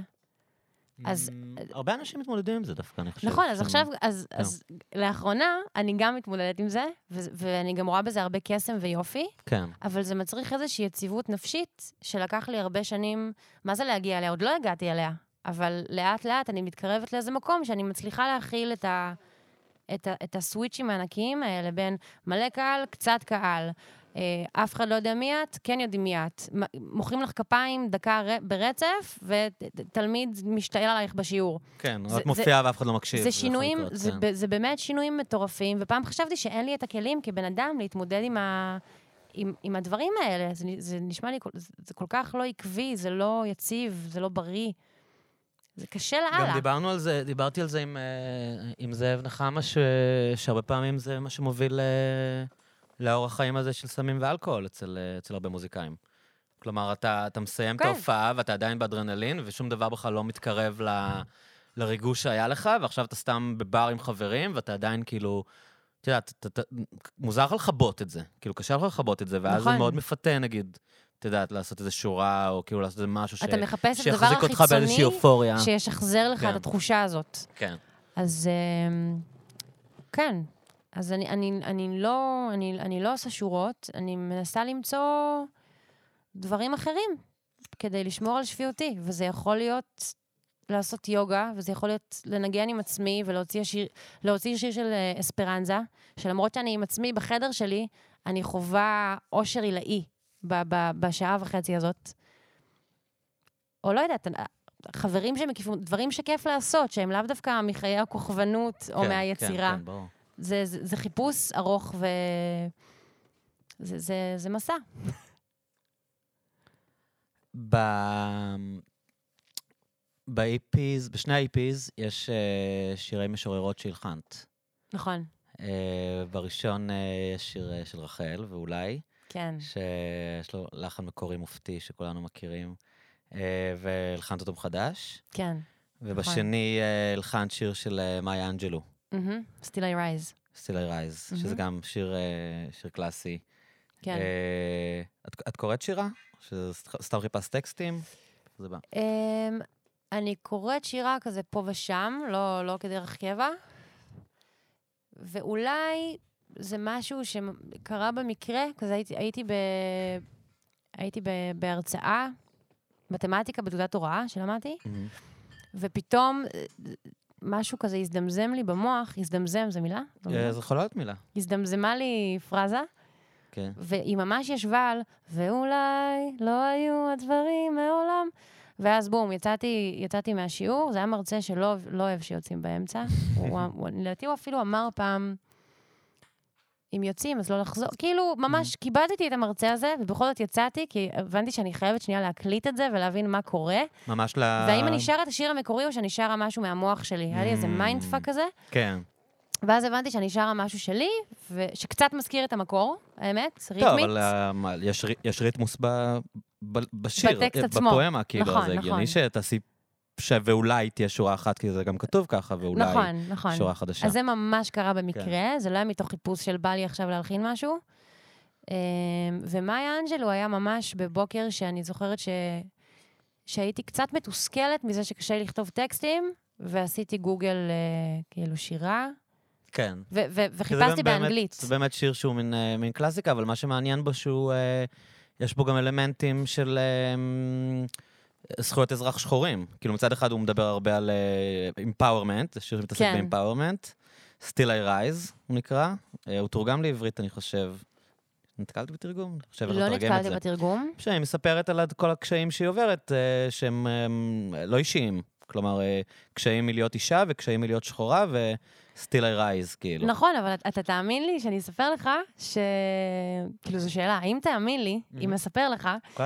שקראתי. את זה, ובקריאה הראשונית, וגם בקריאה שניונית, הרגשתי שזה שיר אישי.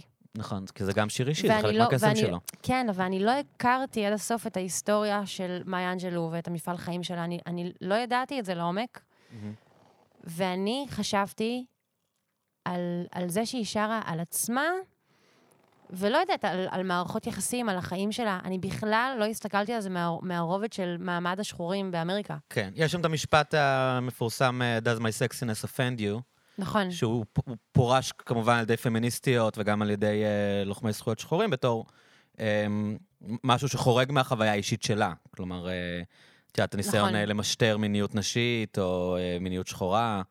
נכון, ובמפגש הראשון שלי עם הטקסט, ממש חשבתי על זה מהמקום האישי של, ה- של ה singer songwriter, כאילו, ש, שדיברנו אבל עליו, זה של בטוח שזה לעסוק קיים בעצמך. שם, בגלל זה השיר מרגש ועובד, זה לא מניפסט פוליטי השיר, זה זה נכון, שיר. נכון, אבל רק אחרי שהלחנתי אותו וקצת חקרתי וקראתי עליה, ברמה של, אתה יודע, להיכנס לוויקיפדיה ולקרוא עליה, הבנתי ש, שפירשתי את השיר לא נכון, מה זה לא נכון? לא, לא במלואו. אז מבחינתי הלחנתי שיר שהוא מאוד אישי וקטן. לא היה לי מושג מה, מה עומד מאחורי זה בזמן שהלחנתי. אמ, אז כן, השיר הזה הגיע ממקום של אני אחפש שנייה טקסט ואני אלחין אותו, כי בא לי טקסט של מישהו אחר. אז, אז ככה זה קרה, כן. אגב, יש סרט, ס- סרט או תוכנית אה, מדהים איתה, אה, שעשו מין תוכנית כזאת של אה, כל מיני אייקונים אמריקאים נפגשים עם מפורסמים בראשית דרכם. מהמם. אה, קראו לזה Iconoclasts, אני חושב, וזה שעה איתה ועם דייב שאפל, אם אני לא מתבלבל. אה, זה מאוד. מומלץ אה, לראות. זה זה היה... תוכנית טלוויזיה. הייתי רוצה לשמוע פודקאסט שלה עם אריאל קלצ'קין, אבל כן, כבר- לי שמאוחר מדי יקרה לזה. כנראה, כן. זה לא יקרה. אבל באמת משוררת אדירה. כן. אבל אצלך זה, כאילו, זה יותר מתחיל מהמוזיקה, אני מניח, לא? כאילו, את לא אה, כותבת פואמות לשם הפואמות, זה נכון? כאילו, נכון. יותר, יותר כאילו כן. מתעניינת ב... לא לא זוכרת מתי כתבתי טקסט שהוא טקסט, ואז אמרתי, "מ, אני אלחין אותו. זה לא קרה. הטקסטים שכתבתי, זה תמיד היה כשהם באו עם מוזיקה. זה, זה תמיד בא ביחד. כן ניסיתי להלחין טקסטים שהיה להם טקסט ואז מוזיקה, אבל זה שירים שלי שאני לא אוהבת. כן. כאילו, השירים שלי שאני כן אוהבת ואני מבצעת ואני מקליטה, זה תמיד כשזה בא ביחד, או מקרים נדירים שאני מלחינה טקסט של מישהו אחר. זה קרה לי עם רחל ועם אנג'לו, וזה קרה לי עם טקסט של עמיחי, אבל באמת, זה... אבל לא בא לך לעבוד עם uh, כותבי טקסטים uh, עכשוויים, מקומיים, אנשים סביבך שכותבים? כאילו, נגיד להגיד לאיזה מישהו, מה, מה אתה אומר, אולי... יש לי לחן, אולי תכתוב עליו מילים? סתם, לא, לא מנסה לשדות אותך לעשות את זה. אתה מבין, זה לא קורה. כן. אין לי לחנים בלי מילים. אה, כשהלחן בא, אז המילים באות איתו בדרך כלל? כן, בכ, ב, ב, נגיד בשירים ששמעת, ב, ב, בשני EPs שהוצאתי, mm-hmm. אז השירים שלי, זה, זה הכל שם שירים שהלחן הגיע יחד עם המילים, ממש ביחד. כאילו שורה עוקבת אחר שורה, שהמילים שה, והלחן הם יציקה אחת. ממש. את, את נעה כזה במין range uh, נורא גדול, שמצד אחד את ה-EPs uh, שלך uh, באנגלית, mm-hmm. ואת עובדת עם שוזין, שהוא מאוד... Uh, את יודעת, באנדרגראונד, במוזיקה מאוד חדשנית, אפשר להגיד, כן. אלטרנטיבית. כן. והם גם נשמעים, אה, מצד אחד יש בהם את האלמנטים האלה של הג'אז שאת באה מהם, ומצד שני ההפקות הם, את יודעת, יש בהם אה, לופים ומקצבים כאילו, את יודעת, הם, הם מאוד, הם, אה, אפשר להגיד, אנדרגראונד ועדכניים מאוד. ומצד שני את כזה... מופיעה עכשיו במופע שירי אלתרמן, ואת נכון. מופיעה עם יוני רכטר, כאילו יש לך כזה, כן. בעברית, יש לך כזה מין... אני נגיד, לא ידעתי לגמרי בהתחלה איך לאכול את זה, את יודעת, של כאילו... את ה-range הזה? בכלל להבין, כאילו, את יודעת, את כאילו סופר סאחית, או שאת כאילו, אמ, את יודעת, או שאת אנדרגראונד. אני חושבת שהעדכניות שאתה שומע ב-EP זה, זה מההפקה המוזיקלית של שוז. כאילו יותר מיוני. כן, כן, כי, אתה יודע, אני שולחת לו סקיצה של פסנתר שירה, כזה בית פזמון, בית פזמון, או איזה סי-פארט. ולרוב ב... בסקיצות האלה שאני עושה, אני לא מצליחה לדמיין מה יהיה העיבוד, מה תהיה ההפקה, מה, מה יהיו הסאונדים. ובגלל שאני סומכת עליו מאוד, ומכירה אותו שנים, ואני אוהבת את הסגנון שלו, אז אני, אני פשוט יודעת שהוא יצוק לתוך זה משהו שאני אוהב. אבל העדכניות הזאת, וה, והאלקטרוניקה, הסימפולים, לא יודעת, הסגנון שהוא עובד בו, זה לגמרי הדו, הנדבך שהוא מוסיף, שהוא, שהוא לא בא ממני. אני כאילו, אני, סבבה, אני מביאה את המוזיקה, אני מביאה את, ה, את, ה, את המילים והלחן, אבל ה, המעטפת, החוויה שאתה שומע בסופו של דבר העדכנית, לא יודעת, כאילו... אבל זה מדבר עלייך? את מקשיבה למוזיקה עדכנית, או שאת כאילו ברור, מקשיבה ליוני רכטר בבית? ברור, אני מקשיבה למוזיקה עדכנית, בוודאי. אני פשוט, אני חושבת שקשה להתביית על סגנון מסוים, אני, אני אוהבת המון דברים. אני אוהבת יוני רכטר, ואני גם אוהבת אספרנזה, ואני גם אוהבת את בילי אייליש. אייליש או אייליש? אייליש. אייליש. או מה? אייליש או אייליש, אני לא בטוחה. אני אמרתי באחד הפודקאסטים אייליש שזה עשר פעמים, אבל זה אייליש. זה אייליש? כן. אז אני אוהבת המון המון דברים, וזה לא מרגיש לי סותר. יכול להיות, יכול להיות שזה לרעתי, אם הייתי חושבת על דברים כמו, אתה יודע, למתג את עצמי כמשהו mm-hmm. ספציפי. כן. אז זו, זו, אלה שאלות שצריכות להישאל. האם את ככה או אם את ככה? נכון, האם את צחית או האם את מגניבה? על זה אני מדבר, האם את מופיעה ברומן או בשבלול? כן. אז התשובה שלי היא גם וגם. אני מופיעה גם וגם, ו... וזה מגבלה? זה, זה יכול להקשות עלייך, כאילו אולי נגיד ל, להסביר לקהל מי את? יכול, יכול להיות מאוד שזה מגבלה אה, בלהגדיר מה אני, מה האג'נדה שלי. אה, אבל אני לא בטוחה שאני יודעת מה האג'נדה שלי. כן. פשוט, יש, בגלל שיש הרבה דברים שאני אוהבת, אני גם אוהבת לנגן ולשיר את הדברים האלה. אז אני, אז אני לא בטוחה, וגם סטליסט של הופעה שלי נראה ככה. שיש שירים שהם יותר קלאסיקות, ויש שירים שהם נשמעים יותר עדכניים, ואני לא מצליחה להתביית על משהו אחד. אני בינתיים גם לא מנסה. מה זה המופע הזה של אלתרמן שאתם, אה, שאת עושה עם אה, נדב הולנדר ויובל מנדלסון, אגב, שהיה כאן כן, בפודקאסט, כן. אה, גם הוא משתתף במופע הזה? ש, שאני, אני, לדעתי ככה נחשפתי לפודקאסט פעם ראשונה. דרך יובל? כן, mm-hmm. כי ראיתי, ראיתי שראיינת אותו וזה עניין אותי ו- ולחצתי. כן. זה מופע שהוא כביכול לילדים, זה טקסטים של אלתרמן, שילדים, זה, זה נשמע מוזר אלתרמן לילדים, אבל נדב וולנדר, ש...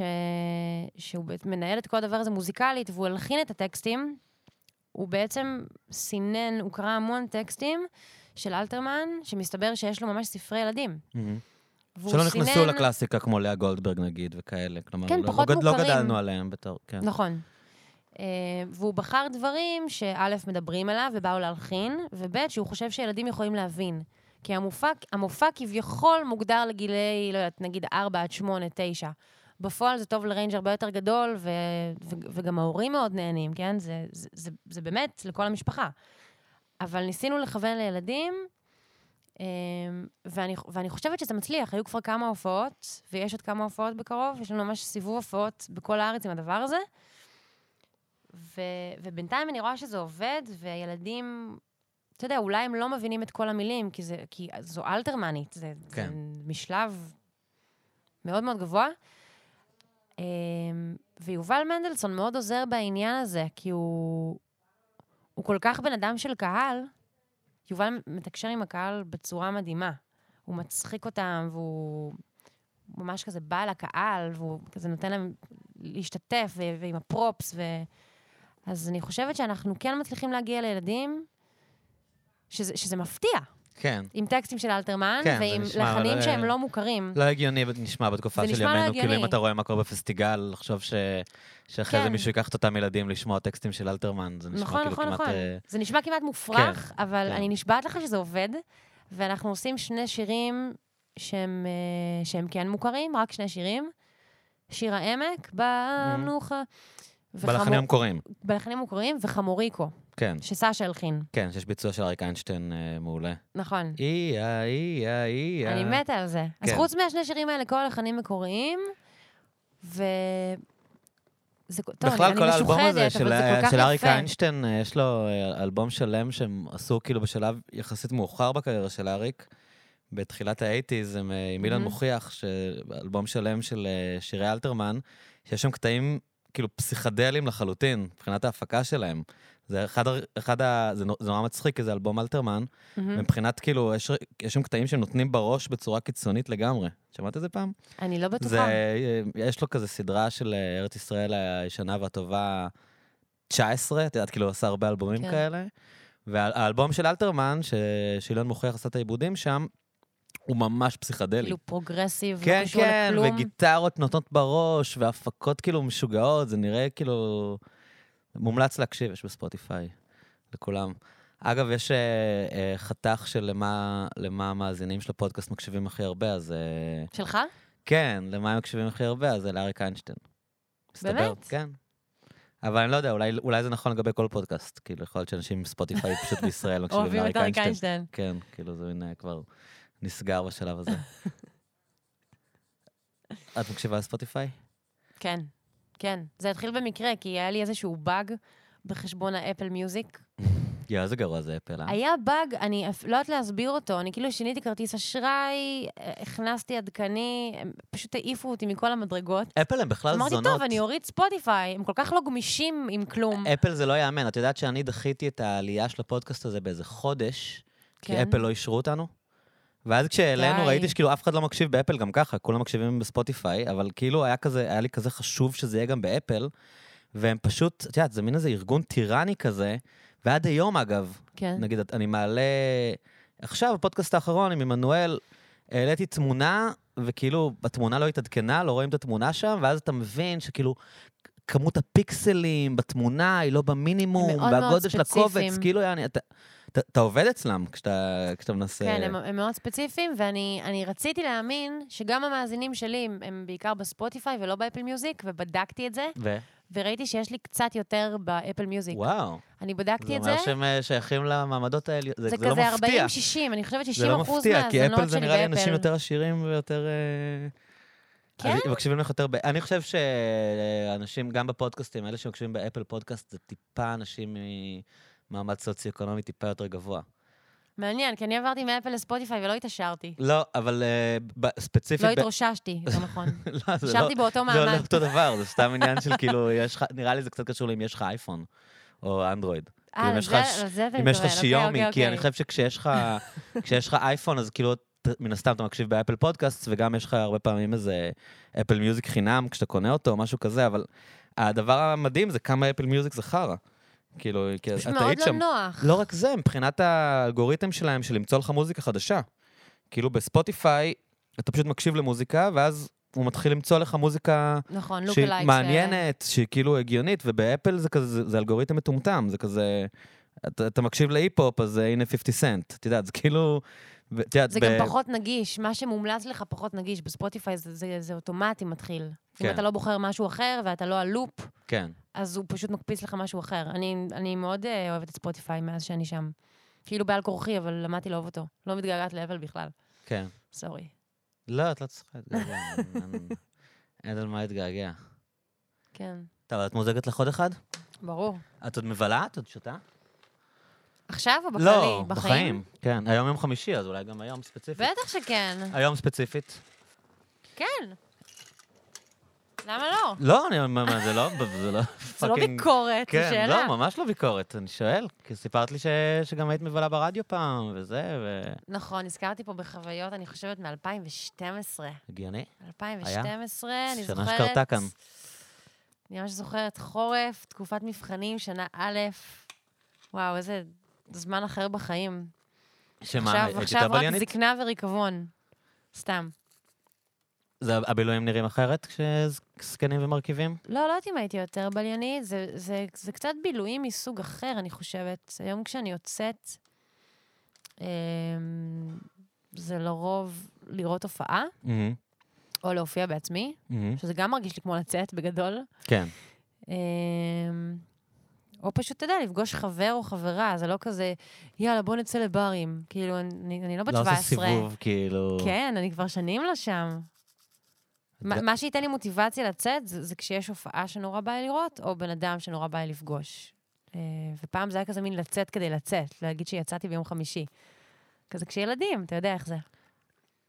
אבל זה קיים עדיין? כאילו בארץ, אה, יש לי הרגשה שכזה, בעולם יש יותר את העניין הזה של לצאת ללייב מיוזיק. את יודעת, נגיד, הרבה פעמים כאן, נגיד אם תהיה הופעה, כן. אז יהיו את האנשים שבאו להופעה, ואז הרבה פעמים זה כזה, רואים את ההופעה, הולכים הביתה.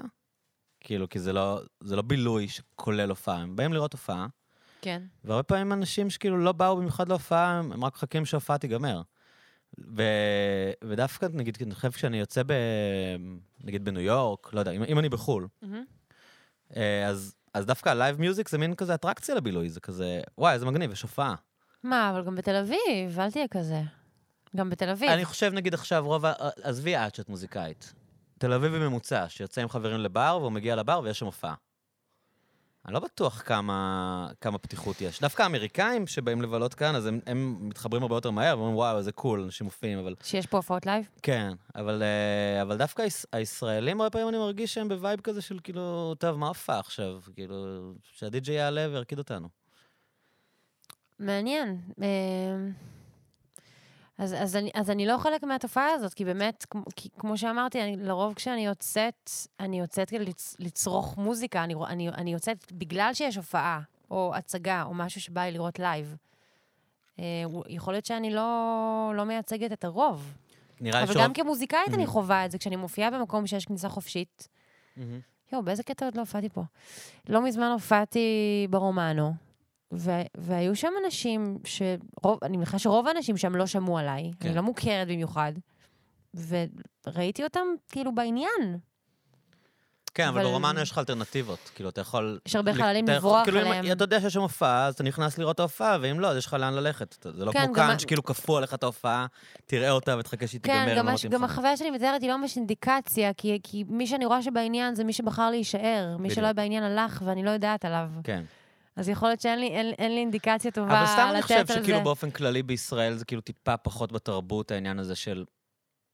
יש הופעה, את יודעת, כבילוי. אני חושב שזה משתנה קצת, אבל זה נורא תלוי כזה ב...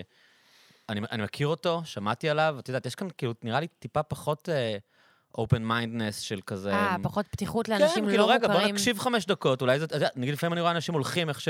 איך שהופעה מתחילה. בלי לבדוק. כן, אני יכול להתחרפן מזה, כאילו, חכה שנייה, את יודעת, אולי זה טוב. א- א- את יודעת, אמנים שיכולים אחרי שנתיים להצליח ו... לא יודע, אתר מיינר היה מופיע כאן, והקהל לא יצא מגדרו, את יודעת, אנשים ש...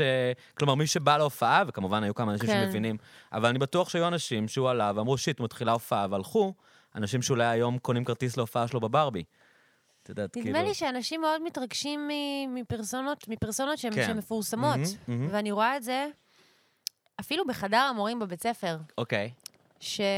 שפעם ב... אני לא מציקה, אני לא מציקה בכלל, אבל פעם ב... כשאני מרגישה שיש משהו רלוונטי בתל אביב, אז אני שולחת אותה בקבוצה, בקבוצה של המורים בוואטסאפ. אני מופיעה בתאריך הזה כך וכך, נגיד אמרתי להם על אלתרמן, כי לחלק מהם יש ילדים, ואולי זה מעניין אותם. כן. הייתה הופעה בתל אביב, כניסה חופשית, אז כתבתי, כשזה מרגיש לי רלוונטי. מהמם. ואני רואה שכל מיני דברים שאני עושה במוזיקה לאו דווקא מעניינים אותם, שזה בסדר, אבל אז פתאום היה לי אייט- אייטם, אה, אה, אייטם ב- בגאולה ולונדון, Mm. והקבוצה רועשת וגועשת. כן, כן, כן. כן. אתה מכיר את הרגעים האלה שלמישהו כן. בקבוצה יש יום הולדת ו-30 אנשים כן. כותבים מזל טוב ושולחים גיפים של רימון? אז כזה, על האייטם של שתי דקות בגאולה ולונדון. כי- ענת הייתה בפריים טיים. כן, אז אני... אז זה, חלק מהתופעה הזאת. כש, כשמשהו מפורסם, כשלמשהו יש חשיפה, אז פתאום הוא נחשב. אני חושב שלאנשים כמונו, אה, שאנחנו לא חיים את החיים האלה, קשה להבין או להעריך עד כמה לטלוויזיה עדיין יש כוח ממש גדול. ממש. אני רואה את זה במלא דברים. קודם כל, אני רואה את זה כאן, נגיד, שעמדו סקי היה מתקלט פה שנים, ואז כשהתחיל להיות כאילו הכוכב הבא, ואת יודעת, והוא התחיל בטלוויזיה, ואז, את יודעת, הוא בא לתקלט כאן. פתאום הוא נהיה סלב. ופתאום, ופתאום באים כל מיני אנשים שהם לא מבינים, את יודעת, עכשיו הוא בא, הוא מתקלט house. והם יושבים, כאילו, אנשים שלא אוהבים את המוזיקה הזאת, זה לא אומר להם כלום, והם כזה, אפילו הם לא, הם לא מבינים מה הם עושים כאן, הם רק באו אבל כי... הם ראו אותו ב fucking טלוויזיה. כן, אז כאילו מעמידים סקים לתקלט, אז הם באים, את יודעת, אבל כאילו יכול להיות אותו עצמו די-ג'יי לא פחות טוב ביום אחר, וזה לא, לא יעניין אותם בשום רמה. כי הוא לא בפאנל. כן, כן, וגם, וגם, אה, ואפילו, את יודעת, אפילו בפודקאסט, כאילו אנשים, אני נגיד, אני לא- אין לי, אין לי הערכה טובה באורחים שלי אה, לגבי רמת הפרסום שלהם. כי אני בעיקר חי דרך הפייסבוק, את יודעת, יש אנשים שכאילו, אה, טוויטר, יש אנשים שכאילו, נגיד, פופולריים, או עולים לי הרבה, ואני חושב שהם. מעניינים, נגיד, נגיד את, דוגמה טובה, את יודעת.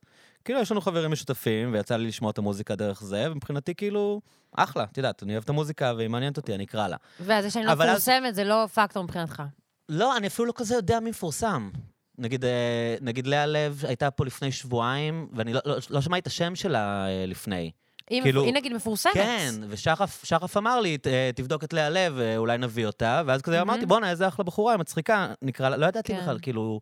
ואז פתאום אתה מעלה את הפרסום על הפודקאסט, ואומרים לך, וואו, אה, את יודעת, עלית ליגה, את יודעת, כל מיני דברים כזה, כן. I don't know, כאילו, את יודעת. אבל אתה חי כאילו יותר מה- מהפיד ומהטוויטר, ולא ממי שבפריים טיים בערוץ 2. אני באמת לא, אני באמת לא לא כזה יודע. יודע מה קורה שם, כאילו, אבל... אה, אבל אה, זה סתם אה, קצת מע- מעניין, כאילו, ה... טוב, אין להם ברירה, אני מניח, אבל ה-narrow-minded, ה-narrow-mindedness של האנשים, את יודעת, בקטע של כאילו, שעדיין מין פרסום כזה, של אם בן אדם הגיע לטלוויזיה, אז הוא הופך להיות מעניין, או הופך להיות רלוונטי, או כמו נגיד המורות שאת מתארת, שכאילו, כן, נורא כאילו התרגשו. זה נותן לי איזה לא גושפנקה, את לא בגלל שהייתי התרגשת על להיות. המרקע בשמונה בערב. אבל את, לא, את יותר התרגשת מהופעה ברומנו מלהיות אצל לונדון וגאולה, ברור, אני מניח. כאילו, ברור. זה לא אני- משהו מרגש בחיים אז, שלך. אז אני חושבת שמה שהיה מרגש בגולה ולונדון, היה זה שאני יודעת שזה בלייב, זה לא אייטם שצולם מראש, ואני צריכה לשיר, וגם לא לעשות פדיחות אם שואלים אותי שאלה, כי אני יודעת שעכשיו זה משודר, וכן, מלא אנשים רואים את זה. יש לזה משמעות שרואים את זה, אני לא יודעת אם זה עשרות אלפים או מה, ש- שרוא- שרואה את זה מסה של אנשים ולא 20 אנשים, כן. זה כן מוסיף פקטור לדריכות של הביצוע. מהמם. אבל, כי את לא יכולה אבל- לפשל הפעם. כן, אבל, אבל במובן הזה, במובן הטכני של לא כדאי לפשל, כי מלא מלא אנשים רואים את זה, ו- ו- וזה אבל הייתם זה לא ריגש אותך לי. ברמה האישית. ברמה האישית לא. ש- שמחתי שלמופע של אלתרמן יש איזושהי חשיפה משמעותית, זה משהו וש- אינסטרומנטלי. ושנמכור יותר כרטיסים לזאפה, סבבה? כאילו, כזה. כן. אז הייתה שם איזו דריכות, אבל זה לא היה במובן הקיומי של אומייגאד עם טלוויזיה, אומייגאד. שמחתי להתקשר לסבתא שלי רבע שעה לפני ולהגיד לה, עוד רבע שעה אני בטלוויזיה, כי אני יודעת ש... כן, אז זה הגיוני לגבי. הסבתא, זה מפתיע אותי שזה קורה אצל אנשים צעירים, שזה עדיין כאילו, את יודעת. עוד כן. פעם, כנראה שהעולם לא התקדם בקצב שאני חווה אותו. כאילו, אני חושב שזה כבר לא רלוונטי, ומסתבר שזה סופר רלוונטי. כן, עדיין, ויכול, מ- אבל יכול להיות שפעם הייתה לזה עוד יותר עוצמה, בטוח, כשלא היה בטוח, פייסבוק ולא בטוח. היה 80 מיליון פלטפורמות לא, אין להתפרסם ספק שזה בהם. נשחק, אני פשוט הייתי בטוח שזה נשחק הרבה יותר ממה שזה. אתה מתכוון? אני- אני חשבתי שזה כבר חסר משמעות, אבל זה... כן, אז מסתבר שלא. לא. כן, כן. מסתבר שלא. אז זה חסר לך, כאילו, אולי אם את היית יותר בטלוויזיה, אפרופו השיחה הקודמת על... אה, אבל אין היום, נכון? מה, חשיפה? חסר לי חשיפה? אתה לזה כן, אתה שואל? כן. אני חושבת שלכל... כאילו, אני מניח שרוב האנשים שיראו את הפודקאסט הזה עולה. שזה גם מה שקצת מתסכל אותי בתור בן אדם שרוצה כן. לעשות פודקאסט כלבבו כן, ולדבר עם אנשים ש... שמעניינים אותו, כן. שאני יודע שפחות אנשים שלא קשורים אלינו, עזבי נגיד אנשים שמקשיבים קבוע, או חברים שלנו וכאלה, מהמם. כאילו הם ייכנסו לפודקאסט ויגידו, "אני לא יודע מי זאת מושקובסקי, אבל כן. אם יהיה איזה שם שהם כאילו יכירו מהטלוויזיה, הם ילחצו פליי על מישהו שלאו דווקא... ואתה מבין שאם הייתי, כן. אם הייתי עכשיו באודישנים לכוכב הבא, כן. לפני חודש, והייתי שורדת שם איזה עשר דקות, ופתאום השם שלי היה מוכר, אז מלא אנשים היו לוחצים פליי. אבל אני, אני חושבת שזה... זה, זה גם הגיוני. זה גם הגיוני. אבל, אבל המקור תסכול הוא גם, הוא גם, הוא גם מקור הברכה. כאילו, לא יודעת, זה, ש, זה שיש פודקאסט ויש אולי עוד מלא פודקאסטים, ויש מיליון רשתות חברתיות ומיליון ערוצים, זה גם מה שמאפשר לנו לעשות פודקאסטים כן, כאלה. כן, כן. אז... אה, לא, זה מגניב שיש יש עולמות אלטרנטיביים. כלומר, את את יכולה כן. לעשות את המוזיקה שלך, ולהעלות אותה לספוטיפיי, ויהיה לך את הקהל שלך, והקהל הזה אחרי זה אולי יקשיב, נגיד, לשיחה שלך בפודקאסט שמתארחת בו, ופתאום כאילו יש איזה זירה שלמה שמתקיימת בניתוק ממה שמוכתב על ידי הטלוויזיה. נכון, ואני חושבת גם, אם רגע אה, זה לוקח אותי למשהו אחר שפתאום עלה לי, כשיש לי הופעה נגיד, לצורך העניין, לא יודעת מה, ברומנו, או פה, כן. או כמו שיש לי בקרוב בשבלול, מהמם. אז אם נגיד באים עכשיו 100 אנשים להופעה שלי, שבמושגים שלי זה הרבה, כן. 100 אנשים שיצאו מהבית, קנו כרטיס והגיעו, כן. ובאותו זמן יש גם הופעה בעוד שבעה מקומות בתל אביב, ויש גם סולד אאוט באמפי שוני, ובאותו זמן יש משהו באיזה אמפי, כאילו, שיש כמה דברים במקביל, ובכל זאת יש אנשים בהופעה שלי. שבאותו זמן מדהים. יש ד- אה, גיא ויהל מארחים מרינה כן, באמפי שוני, את כן, מתכוונת? כן, ואולי אה. באותו, באותו יום גם ג'יילו הגיע לארץ, סבבה? אוקיי, כן. אז זה רק יגרום לי להעריך יותר את המאה אנשים או את ה-40 אנשים שבאו להופעה שלי, כי אני אומרת, איזה מדהים כן. שיש מלא הופעות ויש מלא קהל. ביחד עם התופעה שאתה אומר, שלפעמים מתחילה הופעה ואנשים הולכים הביתה, כי אין להם כוח לשמוע מי שהם לא מכירים. אני אומרת, איזה מדהים זה.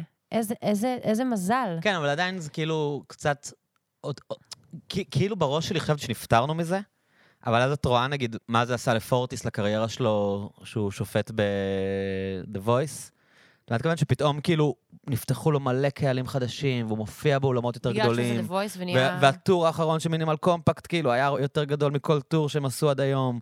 שזה כאילו, מינימל קומפקט, אין דבר יותר כאילו underground מזה, באסנס שלו, באסתטיקה שלו.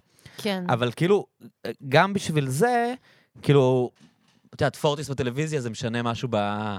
במשחק הזה, בכללים האלה. וכאילו, את יודעת, נור- נורא בא לי שזה זה יחלוף מהעולם, אבל... אבל זה קצת מגניב שזה עדיין עובד. כאילו, זה מין כפתור שלוחצים עליו שנייה, אוקיי, אני מפורסם. כן, אבל רוב הזמן את רואה שם את עינת שרוף, את מבינה? כשאת פותחת, כאילו, זה, זה מה שקורה רוב הזמן שאת לוחצת על הכפתור. שזה כמוני רק עם יוד. וגם יש תופעה, אה, אה, לא יודע אם מטרידה, אבל אה, שאני אני, אני רואה אותה באופן שלילי, של אין מוזיקה בטלוויזיה.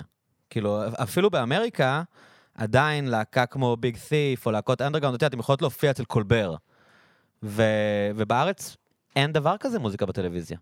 אין דבר כזה של בתוכנית אירוח, ייתנו ללהקה להקה. להופיע חמש דקות, שיר שלם, כאילו? זה לא משהו, את יודעת, פעם היית רואה... ופעם היה דן- לילה גוב. כן, לילה גוב, או... לילה גוב, וואו, זה החיים שלי. או אפילו אצל דן שילון, כאילו, את יודעת, אז היה ברור שחלק מהליינאפ זה שמביאים אמן. אני, לקחו אותי ב- בכיתה י"ב, כן. להיות המפגרים האלה שיושבים בקהל של דן שילון. את יודעת, שצריכים למלא את זה איכשהו. הופיע שם ערן צור, רונה קינן הייתה אז אה, גיטריסטית שלו, בסיסטית שלו, בסיסטית, נכון? מה היא? לא משנה, רונה קינן נגנה בלהקה שלו. לא סגורה על זה. והם ביצעו ביחד את uh, סקס אחר, כאילו, בפריים טיים, בתוכנית הכי נצפית בטלוויזיה, 80 אחוז, והם שרים, כאילו, אומרים לנו שיש סקס אחר, את כל השיר, מההתחלה עד הסוף. אי אפשר לדמיין דבר כזה זה, בטלוויזיה היום. כאילו. זאת אומרת, אולי אם אייל גולן יבוא, וגם אז הוא יהיה חייב לשיר את הלהיט הכי גדול שלו, את יודעת, כאילו, זה, אף אחד לא ייתן היום אה, להגיד, אה, יש לנו תוכנית של דן שילון, ובוא נביא איזה זמר צעיר, וכן, חלק מהעניין. וואי, לא חשבתי על זה אותו- בכלל. לפעמים מביאים זמרים ולא נותנים להם לשיר, שזה גם, אני דופק את הראש בקיר, כאילו. מה, שמראיינים אותם, מראיינים והם מישהו, לא עושים... והם לא שרים בכלל. כאילו, אתה הבאת מוזיקאי והוא לא שר, מה, מה, מה, מה אני רואה וואו. כאן בעצם? אתה, אתה מעלה פה דברים שלא לא חשבתי עליהם, כי מבחינתי זה כאילו give and fact, זה מה שיש. מה, שפעם זה היה אחרת? כן, ואני דווקא גדלתי על ה... על ה... על ה... לא יודעת, על הדיסקים של לילה גו, ואני ראיתי את זה, ואני לא... כאילו, פתאום לא זכרתי שכבר אין את זה. לא שמתי לב. כן. יש לך טלוויזיה? לא. כן. אני גולשת על נטפליקס של, של סבתא, של חברה שלי, כן, אף אחד, אני לא מכיר בן אדם אמ, שיש לו באמת מינוי, אני לא יודע, כאילו... והסדרות שאני באמת אוהבת הן לא בנטפליקס. אני כזה ממש אהבתי את פליבג, ראית פליבג? כן, בטח. וואו. אני עכשיו מנסה, אני, אני כאילו לא טובה ב... ב, ב to hack the internet. ולא מצליחה למצוא את עונה אין לך שתיים. ביטורנט? את לא לא. מורידה טורנטים? את רואה- סדרות לא- בפופקורן? בערוץ סדרות? איפה את רואה סדרות? אז, אה, אז ראיתי, הייתה לי תקופה בסדרות, אני גם זוכרת ששמעתי את הפודקאסט עם גלית חוגי, מהמם. בדיוק בתקופה שראיתי את אחת המוצלחות שלי. כן. זה היה נורא כיף. כן. כי שמעתי את השיחה שלך איתה. בזמן שראית את הסדרה, אה, התחלת לפני? וזה היה בסדרות. כן. זה, זה, זה היה ממש במקביל, ראיתי פרק שניים, ואז פתאום ראיתי את הפודקאסט, הקשבתי לו, המשכתי לראות את הסדרה, כאילו זה. ממש העמיק לי את החוויה, העצים לי את החוויה. איזה כיף. אז היה- הייתה לי תקופה בסדרות, כן. פליבג עונה ראשונה ראיתי כשהיה את זה לפני שנתיים בצפייה ישירה באינטרנט, שהיית עושה גוגל, פשוט מוצא את זה. ואני פשוט לא מצליחה למצוא את העונה שנייה, וזה ממש קשה לי. אני ממש סבתא בדבר הזה. א- אני משתגע מזה. שאנשים כאילו לא לא מורידים טורנטים. זה זה הדבר הכי קל בעולם, ויש אני משהו, צריכה להוריד טורנטים, מסתבר. יש משהו אצל אנשים, ברגע שזה כרוך ב... להוריד תוכנה פעם אחת, את יודעת, כאילו, מין, כאילו, זה כאילו נראה להם שצריך להיות האקר, את יודעת, כאילו, כאילו, אנשים, אין דבר יותר קל בעולם מלראות כל סדרה שאתם רוצים, חוץ מלרשום ביטורנט download, ללחוץ, אז אנחנו צריכים לדבר, כן. בואו נדבר אחר אבל כך. כולם, אני לא, אני לא יודע אם מותר לי אני כאן, אצא עם אה, שיעורי כמה זה בית. כאילו לפ- לקדם תוכן פיראטי, ותראה, אנחנו לא באיזה ערוץ טלוויזיה או משהו, אבל זה שאנשים אומרים לי, אבל אין, אין את זה בנטפליקס, זו הסדרה הכי טובה בעולם, ראית את זה? לא, אין את זה בנטפליקס. מה, מה קורה? זהו, כאילו? אני נרשמתי לאמזון כדי לראות את עונה 2 של פליבג, ולא הצלחתי להירשם, אוקיי? היה שם איזשהו כשל מאוד בסיסי באינטליגנציה האינטרנטית שלי. מה היה בפליבג. שכבש את העולם ככה, כאילו... וואו. עזבי את השנינות וזה, כאילו, היה שם איזה משהו מעבר, לא? כן, אני ראיתי את הפרק הראשון, זה היה בעיניי, והרבה אנשים נראה לי חוו את החוויה הזאת, כאילו, מהמם. מין משהו נורא וולגרי, שאתה אומר, כאילו, אני לא רוצה לראות את זה. בסצנה הראשונה, הרי היא מתארת אה, סיטואציה של סקס אנאלי, ואמרתי, אוקיי, זו סדרה כזאת, כאילו, כן. אני לא הולך לראות את זה, ואז אחרי שכולם דיברו על זה, שזו הסדרה הכי טובה של העשור וזה, אמרתי, אוקיי, אני אראה את זה, ובאמת מאוד נהניתי, למרות שאני אני מאוד לא אוהב אה, אה, סדרות של בנות, שזה זה די סדרת בנות קלאסית כזאת. אני לא הייתי מגדירה את זה כסדרה של בנות. אוקיי, ואני גם, גם? לא התייחסתי לפרובוקציה הזאת כפרובוקציה. Mhm. כי... כי לפעמים כשנתקלים בפרובוקציה כזה על הוואן, אתה יודע, בסצנה הראשונה של שזה, סדרה, זה נראה לי כמו הצהרת כוונות. אתה אומר, כאילו הנה. פרובוקציה לשם על פרובוקציה, שגם ככה אנשים מרגישים, נגיד, על מישל אולבק, הסופר הצרפתי, אהה, שאני עפה עליו. כן, קראת הכל? ואני, כאילו את כן, שאתה יודע? ממש הכל, כל הספרים אני שלו. קראתי רק את אה, הרחבת תחום המאבק. אני מאוהבת בו. אני... הספר האחרון שלו שיצא, אני, אני, אני ממש הייתי, נקרא? והייתי עם crazy eyes עד שלא השגתי את הספר, סרוטונין. מהמם. וגם הוא וגם פליבג, אפשר להסתכל על זה מזווית של, הנה, יוצר שעושה פרובוקציה לשם הפרובוקציה, פרובוקציה והוא פרובוקטור, כן. וככה הוא רוצה להגיע לאנשים, ואני לא רואה את זה ככה, לא עם מישל ולא עם פליבג. כי ה- ה- הפרובוקציה מבחינתי בפליבג זה חלק מהעובדה שהיא פשוט אומרת את האמת. היא אותנטית והיא מלאה בסתירות. כאילו, יש דברים היא שכולם... חכמה בטירוף. היא, היא צמצמה את הפער הזה שהיה נראה לנו שכבר לא קיים, והיא הראתה שהוא קיים, בין איך שאנחנו מדברים, הדברים שאנחנו מתעסקים בהם בשיחות טלפון בינינו לבין עצמנו, בשיחות על הבר, לבין מה שאנחנו רואים על המסך. נכון, וכל כאילו- הקישקע שלה בחוץ. כן. ולפעמים זה וולגרי ודוחה, כן, אבל... אבל- מבחינתי זה מדהים. חשבנו שאנחנו כאילו כבר לא חיים בתקופה פוריטנית כזו, שנות ה-90, שאני לא זוכר מי, מי, מי דיברנו כאן, אה, עם ליעד, היא אמרה, שכאילו כל בברלי הילס 90210, הם לא שותים אלכוהול. את יודעת, כי אסור. Mm. וכאילו, זה ברור שהם הילדים הכי דפוקים מ-LA, אבל כאילו כל כן. הסדרה, הם יוצאים לבר, אבל הם כאילו תופרים לך את זה בתסריט, שזה בר שלא שותים בו. כי לא יראו בטלוויזיה ילדים שותים, את יודעת. כן. וכאילו הרגשנו שאנחנו במין עולם שהדברים האלה התפרקו, שכאילו, כן... שאומרים את האמת, לא, לנדנהם, קודם כל זה התחיל כאילו בזה בנות. שהתחילו לקלל ב-HBO וכאלה, והתחילו לראות ציצים, והתחילו, אחרי זה גם התחילו לראות זין, ו- וכאילו אז אתה מרגיש שכאילו, טוב, זה כבר אין פער. הנה, אמרנו הכל, כאילו אין טאבו. אין פער, אין כלום. ואז היא איכשהו כן הצליחה לה, להראות שזה לא, לא בדיוק ככה. כאילו, יש דברים ש... שלא דיברנו על הכל ולא אמרנו שאנחנו- הכל. כן, כן. היא, היא פשוט... אבל זה גם הרבה מעבר, כן? זה לא רק שהם... זה לא רק את שהיא אומרת. דברים, זה גם... זה כתוב מדהים, ויש שם עומקים, אני לא אז לא אני חושבת בזה. שהרגשתי איתה גם מה כן. שאני מרגישה עם, עם סרט טוב והצגה טובה ומוזיקה טובה, שמישהו אומר לי את כל האמת, מהמם. לא מסתיר שום גוון שלה, ולא רק שהוא אומר את כל האמת, גם האמת שלו מעניינת. אבל את, חוש... אין- את לא חושבת שיש מקום לעידון גם? כאילו זה שדבר... לא. את לא... לא, לא במקרה שלה. מהמם. אני כן חושבת שהיא עושה את זה בסטייל, אתה יכול להגיד שזה לא מעודן, וזה לא מרוסן, וזה לא אלגנטי, אבל פשוט כל האמת הדוחה, מהמם. ל- לפעמים היא גם יפה, כן. פשוט מוגשת לך על מגש, והנה זה.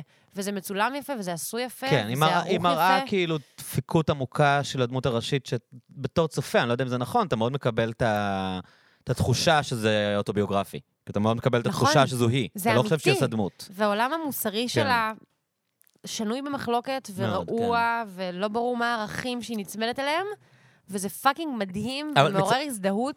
מצד אחד הוא שנוי במחלוקת, מצד שני אתה, אתה מכיר אנשים כאלה. את יודעת, זה, לא, זה שנוי נכון. במחלוקת כי לא ראית את זה בטלוויזיה, אבל זה לא שאתה לא מכיר סביבך אה, הרבה אנשים שהם, שהם ככה. כן, אני גם, כן, אתה אני גם הזדהיתי איתה בהרבה. דברים. כאילו, עד עד גבול מסוים, אבל... אה, שמה? sorry. הזדהיתי איתה בהרבה Mm. דברים. כאילו, ראיתי את עצמי בתוך הסדרה הזאת. ואני חושבת שזה גם מנחם, כי היא כל כך מסובך, מתוסבכת, ו... יש לה כל כך הרבה בעיות בחיים, שזה גם מנחם. אני חושבת שגם האלמנט הזה מאוד דיבר אליי. שכזה, אוקיי, פתאום אני לא? נורמטיבית מולה, פתאום אני בסדר, אני, אני עדינה. כאילו, יכול, יכל להיות הרבה יותר גרוע. זה ממש... אה, כאילו הפער הזה ש, שכל השנים אתה ראית מין דמויות מושלמות בטלוויזיה, וזה לא, לא אתה, כן. אז כאילו איפשהו יכל נגיד לתסכל, כאילו להגיד. למ, למה אני לא כמו האנשים בטלוויזיה, ואז יש כוח שאתה פתאום רואה סדרה כזאת שאנשים הם אמיתיים. דפוקים כמוך, ולא גם חוויתי את זה בטרנספרנט. ראיתי, אבל אה, שמעתי את זה, זה כן. סדרה מדהימה, אני חושבת שלפני פליפים זו אה, סדרה ראיתי את העונה שהכי הראשונה, אהבתי. ראיתי את העונה הראשונה, אוקיי, זה כן, כן, מעולה. כן, כן, אבל גם שם, זה גם אותו עניין, שהדמויות הן תפוקות, הן כל. כך אנטי גיבור. אני, אני צריך להגיד לך שאני כאילו לא כך אוהב סדרות שיש בהן עיסוק אה, מוגזם במיניות. כאילו, משהו בזה... אה, אני, אני אפילו לא יודע להסביר את זה פסיכולוגית, שזה כאילו. גם פליבק וגם טרנספרנט. כן, בטרנספרנט גם, כל הדמויות שם, כל אחת בדרכה, היא נורא נורא כמעט אובססיבית בעניינים שקשורים לסקס, כאילו. ומשהו בזה, ואני לא נכון. אומר שזה לא נכון, או שאני לא יכול uh, להתחבר לזה, אבל משהו בזה לי לא נעים כל כך, כאילו, ב... כי זה לא מאוזן, זה לא טבעי, כי זה לא ככה במציאות. כי אני לא, אני לא בטוח שזה מה שאני רוצה לקבל מסדרה, אתה מה אתכוון? כאילו, אני אולי יכול לרצות לקבל את זה מ- משיחה עם חבר, או מהחיים שלי, אבל אני לא בטוח שאני, כאילו, כשאני לבד בבית, כשאני רואה טלוויזיה, אני רוצה לראות, אה, את יודעת, את, את, את המקומות האלה של האנשים. כי בסוף, כאילו, הרבה דברים אמיתיים. את יודעת, לא כל דבר, זה גם נכון, נגיד, בסונג רייטינג ובכלל. אוקיי. זה שמשהו אמיתי, או, או נכון, או אותנטי, זה לא הופך את זה בהכרח ל... את יודעת. נכון, אמרתי למשהו קודם. relate- ש- שאני, שאני בכלל רוצה, את יודעת, אפילו... אמרתי קודם כן. שיש שני תנאים, כן. שגם היוצר יגיד את האמת, וגם שהאמת שלו תעניין אותך. כן. זה שני כן. תנאים הכרחיים, ו- ו- כן. וגם לא מספיקים, זה גם צריך להיעשות בצורה שהרבה יפה. הרבה אמנים מפספסים שם, נכון? הם חושבים שהם אומרים את האמת שלהם, אז זה כבר מעניין. כאילו, את כן, אבל אם האמת שלך היא שלושה אקורדים, ואתה מדבר על אהבה בצורה גנרית, אז האמת שלך לא מעניינת. אבל כשניל יאנג עושה את זה, זה כן מעניין. כאילו, אז... נכון. כן. אבל כשאתה יושב בבית ורואה סדרה, מה אתה רוצה? אתה רוצה אסקפיזם, אתה רוצה לשכוח מהחיים שלך ולהיבלע לתוך משהו אחר. לי היה תקופה ארוכה שהייתי אומר לחברים שלי שלא מעניין אותי סדרות שלא הורגים בהם אף אחד. כאילו, אם, אם, אם אנשים מתים, אז זה מעניין. כאילו, אז משהו כבר, קצת, זה כבר עולה לאיזה לבל, כי איפשהו, כאילו, אני לא מעניין אותי סדרות כאלה על אנשים שבוגדים אחד בשנייה, תמיד, כי הרי אתה צריך איזה, אתה צריך איזה דרמה, אתה צריך איזה משהו שיניע את העלילה. אתה, אתה לא יכול, כאילו, היה בטיפול, אוקיי, אבל בגדול, מהמם. אתה לא יכול לראות מה, אה, משהו שהוא סתם המציאות. אתה צריך כאילו, הרי בסוף זה איזשהו ייצוג של המציאות, זה איזשהו אה, ארכיטיפיות של המציאות, כן. ברמה כזאת שאתה יכול להתחבר אליה והיא צריכה להיות מעניינת בשבילך. אבל במיתוסים, את יודעת, לאורך השנים, שייקספיר, או מיתוסים, אז זה תמיד דברים מאוד דרמטיים שקורים. ואני אני לא כל כך אוהב לראות דברים שלא קורים בהם דברים דרמטיים. ואיפשהו, כאילו, הרבה זמן, המבחן בשבילי היה... אם, אם, מישהו. אם זה על חיים או מוות, אני מתכוון, אם, אם זה על חיים או מוות, אם אנשים יכולים למות, אם אנשים יכולים להרוג אחד את השני, אז, אז זה מספיק כאילו דרמטי וארכיטיפי, וקורה שם משהו שהוא כאילו מבחינתי, אוקיי, זה קצת יצא כזה מ... את יודעת, מחיי היום-יום של רווקים בעיר הגדולה, שמבלבלים כן. אחד את השני את המוח ומרחמים על עצמם. אתה יודע, אתה רואה אימפריית הפשע, או סופרנוס, או ברייקינג בד, או The Wire, אז, אז אתה מרגיש שכאילו, אה, אוקיי, זה אסקפיזם ברמה מאוד גבוהה. the, the stakes are high. פעם ככה, כן. אה, בחור שלי מאוד תסריטאות שיהיה כאן בפודקאסט, בעזרת השם, שבוע הבא, דניאל סיוון, אז הוא אמר, "ה- ה- ה stakes צריכים להיות high, כאילו.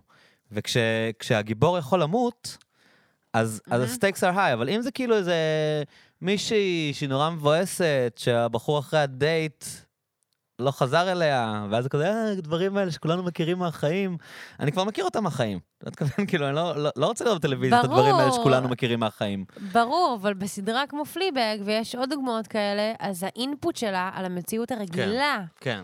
השגרתית, הם כל כך קיצוניים ואמיתיים ומעוררי כן. הזדהות, כן. שקטונתי. אני כן. יכולה רק לשבת ולהשתאות ולהגיד, אה, וואו, איזה מלכה. אני מודה שהופתעתי מכמה נהניתי מהסדרה הזאת. כן. לא, היא גם, תשמעי, גם דרמה, כאילו fucking דרמה, את יודעת, כאילו כן. באמת... אה, קיצור, תראו את זה. וגם מישהי מתה שם, אני לא אגיד מי, כי כן. אולי יש פה אה, מאזינים שעוד נכון, לא את רואה? ראו. זה עמד במבחן שלי. אבל הנה, מישהי מתה זה שם. ההבדל בין טרגדיה לקומדיה, אם אם הם מתים. אז זה עומד ב- ב- כן. ברף שלך. כן, בטרגדיה כולם מתים שמתים. בסוף. אה, או לפחות חלק. אבל באמת... אה, גם בחיים כולם מתים בסוף, גם אנחנו. אבל לי באמת היה, זה זה. מעניין, כי דיברתי עם מישהי על פליבג, והיא תיארה לי שהיא הפסיקה לראות בדיוק כמו שאני הפסקתי, בגלל הסצנה הראשונה הזאת עם ה- עם המין אנאלי, שזה הרתיע אותה. וגם אותי. כאילו, זה היה לי כזה, אוקיי, הבנתי, כאילו. את יודעת, כי אם, אם זאת ההצהרה שרצית לעשות בפרק הראשון, אז אוקיי, זה לא סדרה בשבילי. ו... וגם לה, אמרתי לה, תשמעי, כאילו, היה לי את אותו תהליך, אבל תראי את זה, כי זה באמת סדרה נורא נורא טובה. אז זה, זה באמת מזכיר לי את, ה, את התגובות של אנשים לספרים של מישל אולבק, שמבחינתי הוא כותב אבל אצלו זה נורא מבריק. פוליטי, אצלו זה נורא, הוא מתעסק בדברים כאילו חברתיים, הוא לא פוליטי, מתעסק ב... זה גם פוליטי, אבל זה גם אישי, וזה גם, זה, זה המון דברים, זה עולם ומלואו. מבחינתי הוא, אפרופו גאון. אני חושבת שהוא גאון. אז מה, מה את אני? קוראת מה את אותו. אוהבת משל וולבק? מה אני אוהבת שם? כן, אולי טיפה, טיפה נגיד, כאילו, סופר צרפתי. אה, כן. ש... תספרי את, טוב, כי קראתי רק ספר אחד, אני אז לא- אולי... אני אה, לא בקיאה בביוגרפיה שלו בכלל, אני כן. יודעת שהוא צרפתי, אני יודעת שהוא בן, לא. יודעת מה, 60 פלוס. הוא סופר שנוי במחלוקת בימינו כי הוא כתב... אה, כי הוא פרובוקטור. כי הוא פרובוקטור, והוא יצא כן. הרבה נגד הסובלנות הליברלית, והוא בעצם לוקח דברים למצבי קיצון, ואמרו עליו גם שהוא אסלאמופוב, כי אחד הרומנים שלו, שאני מודה שלא קראתי, כניעה. מתאר... כניעה זה אה, נקרא? כן, זה הספר הראשון שלו שקראתי. מתאר של- מן עתיד שהמוסלמים השתלטו על צרפת, נכון? נכון, נכון, אוקיי. נכון. אני קוראת אותו, ואני אני מבינה מה אנשים אומרים, שהוא פרובוקטור, ויש אנשים שאומרים שהוא מיזוגין, שהוא שוביניסט, שהוא מחפיץ, וזה וזה וזה. אני מבינה את הקולות האלה, אבל הרבה אני... ביקורת זה מפמיניסטיות, נכון? נכון, כן. נכון, ולא, ולא רק. בכלל, אני מהממסד הליברלי, אפשר אני להגיד. מכירה אנשים, גברים, בכלל לא פמיניסטים, שאומרים שהוא פרובוקטור. Mm. ואני מרגישה, בדומה לפליבג, שהוא פשוט אומר איזושהי אמת, והאמת הזאת נורא מעניינת, והוא חכם, והוא קולח, והוא מעניין, והוא מיוחד.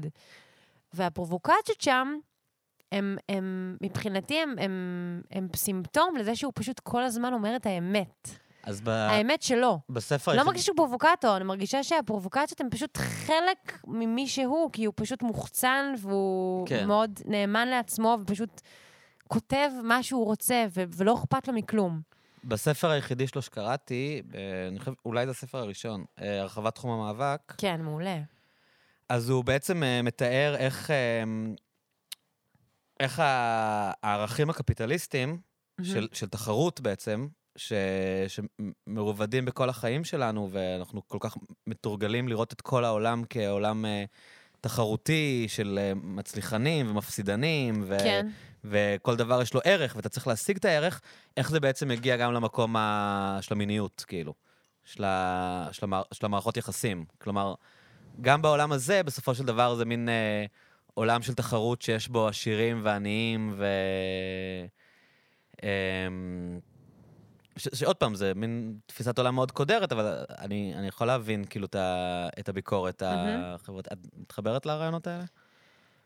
אני מתחברת לזה, אני, אני, אני גם חייבת להגיד, כן. זה זמן טוב להגיד, שכשיש סופר שאני מאוד מאוד מתחברת אליו, אז מה שקורה לי, שאני קוראת את כל הספרים שלו ברצף, מהמם. מה שקרה לי עם מישל, זה גם קרה לי עם פול אוסטר, זה קרה לי עם אורקי מורקמי, זה קרה לי עם כל הסופרים שאני הכי אוהבת. מהמם. ואז, כאילו, ברטרוספקט, מבחינתי, כל הספרים שלהם זה ספר אחד. מהמם. הכל מעורבב. כאילו? כן, כי אתה יודע, הרעיונות שלובים, וזה חוזר על עצמו. הרעיונות שלובים, ודברים חוזרים על עצמם, לטוב ולרע. גם, ש- אולי אני קוראת ואני מרגישה ש... רגע, קראתי כבר את הדמות הזאת. אמ, כן. אז מבחינתי הרחבת תחום המאבק שזורה בראש שלי עם uh, כניעה ועם סרוטונין. ועם, ואפשרות של אי, ועם כל הספרים שקראתי שלו. כן. אז הרחבת תחום מאבק, אין אין לי איזה קופסה במוח ששמורה לא, לספר אבל הזה. אני מדבר באופן כללי על הרעיון הזה, כאילו, שאיך איך, איך ה... המהות הקפיטליסטית. כאילו, באמת, אה, צ'יקי היה פה והיה לו... אה, הוא אמר משהו שמאוד אה, לא חשבתי עליו, הוא אמר לי, כאילו, הקפיטליזם מתחיל מבפנים. כאילו, אנחנו... זאת אומרת, זה, זה לא רק העניין הזה של... אה, מה קורה עם המוסדות, ומה קורה עם החוקים, ומה קורה עם המציאות, כאילו, אנחנו כל כך הפנמנו לעצמנו מהמם. את ה... הרחבת תחום המאבק, זה בדיוק זה. כן. כאילו, את ה- את הרעיון ש... שכל העולם הוא תחרות. וזה, וזה מגיע לכל דבר בחיים שלנו, לא משנה אם אנחנו מדברים כאן על מוזיקה או על מיניות או על כאילו, כן. לא משנה, עזבי מיניות, דייטינג. אה, שזה, פשוט ככה רואים את העולם. אני מתחברת לזה בצער מאוד גדול, ואני חושבת שהצער הכי גדול שאני מרגישה זה לא לגבי עצמי, אלא לגבי התלמידים שלי. אני מרגישה איך העובדה שאני חלק מהמערכת, אה, מורה במשרד החינוך, בחטיבת ביניים, כן. אני בעצם מנחילה את הערכים של יש ציונים, והנה תלמיד שיותר טוב מתלמיד אחר, כי הוא קיבל 90 והוא קיבל 70, ויש תלמיד אחר שקיבל 40, oh my God, איזה זוועה. ואני אומרת להם, צריך לעשות שיעורים, וצריך להתמיד, וצריך אה, לעשות שיעורי בית בפיזיקה ובחופש חנוכה. ואז אני פתאום נהיית, אני, לא רק שאני צריכה אה, אה, להאמין בזה, אני ממש חלק מזה. את מעודדת את התחרות. אני מעודדת את זה, כן. בכך שאני חלק מהמערכת. כן. וזה מקום שבזמן האחרון מדגדג לי בקטע לא טוב, ש- ש- שמטריד אותי. ואני אומרת, שיט, אני חלק מהדבר הזה, וגם יש תלמידים פרטיים במתמטיקה ופיזיקה, שאני אומרת להם, אתם צריכים לעשות מלא שיעורי בית, כי אתם רוצים להתקבל לחמש יחידות, כי אתם רוצים Mm. לקבל ציון גבוה, כי כן, אתם כן, רוצים כן, להיות באוניברסיטה. אז אני מרגישה חלק מהדבר. הזה, בלי שבאמת בחרתי בזה. כי אולי בחרתי להיות מורה, כי זה מאוד כיף ללמד, וכי... והיה לך רעיונות של להנחיל ערכים בטח, ודברים לא שהם יודעת, אני, חורגים. אני חייבת להגיד שאני מאוד נהנית מצית? מהפרפורמנס הזה, כן. מהפרפורמנס של, הנה אני, תסתכלו עליי, אני עכשיו מעבירה שיעור. יש לך קהל כפוי. מתה על זה, הם לא יכולים. לצאת, הם לא יכולים לראות מה קורה בחדר, ברחבה השנייה. לגמרי. אז נכנס לי איזה ב... אתה יודע, לא הייתה לי איזה אג'נדה מטורפת של אני אשנה את העולם, אני אשנה את פני הדור. פשוט גיליתי שאני אוהבת ללמד וזה נורא כיף לי. כן. ואיז, וגם איזה כיף שיש לי תחום תוכן שכמו פיזיקה או מתמטיקה, שאני ממש נהנית להעביר. אבל, אבל בזמן האחרון אני, אני אומרת, הנה אני כאילו, כאילו מבוגר אחראי בעיניהם, ואומרת להם, אתם צריכים לעשות שיעורים, אתם צריכים להתמיד, אתם צריכים לשמוע, אתם צריכים כן. לעשות שיעורים.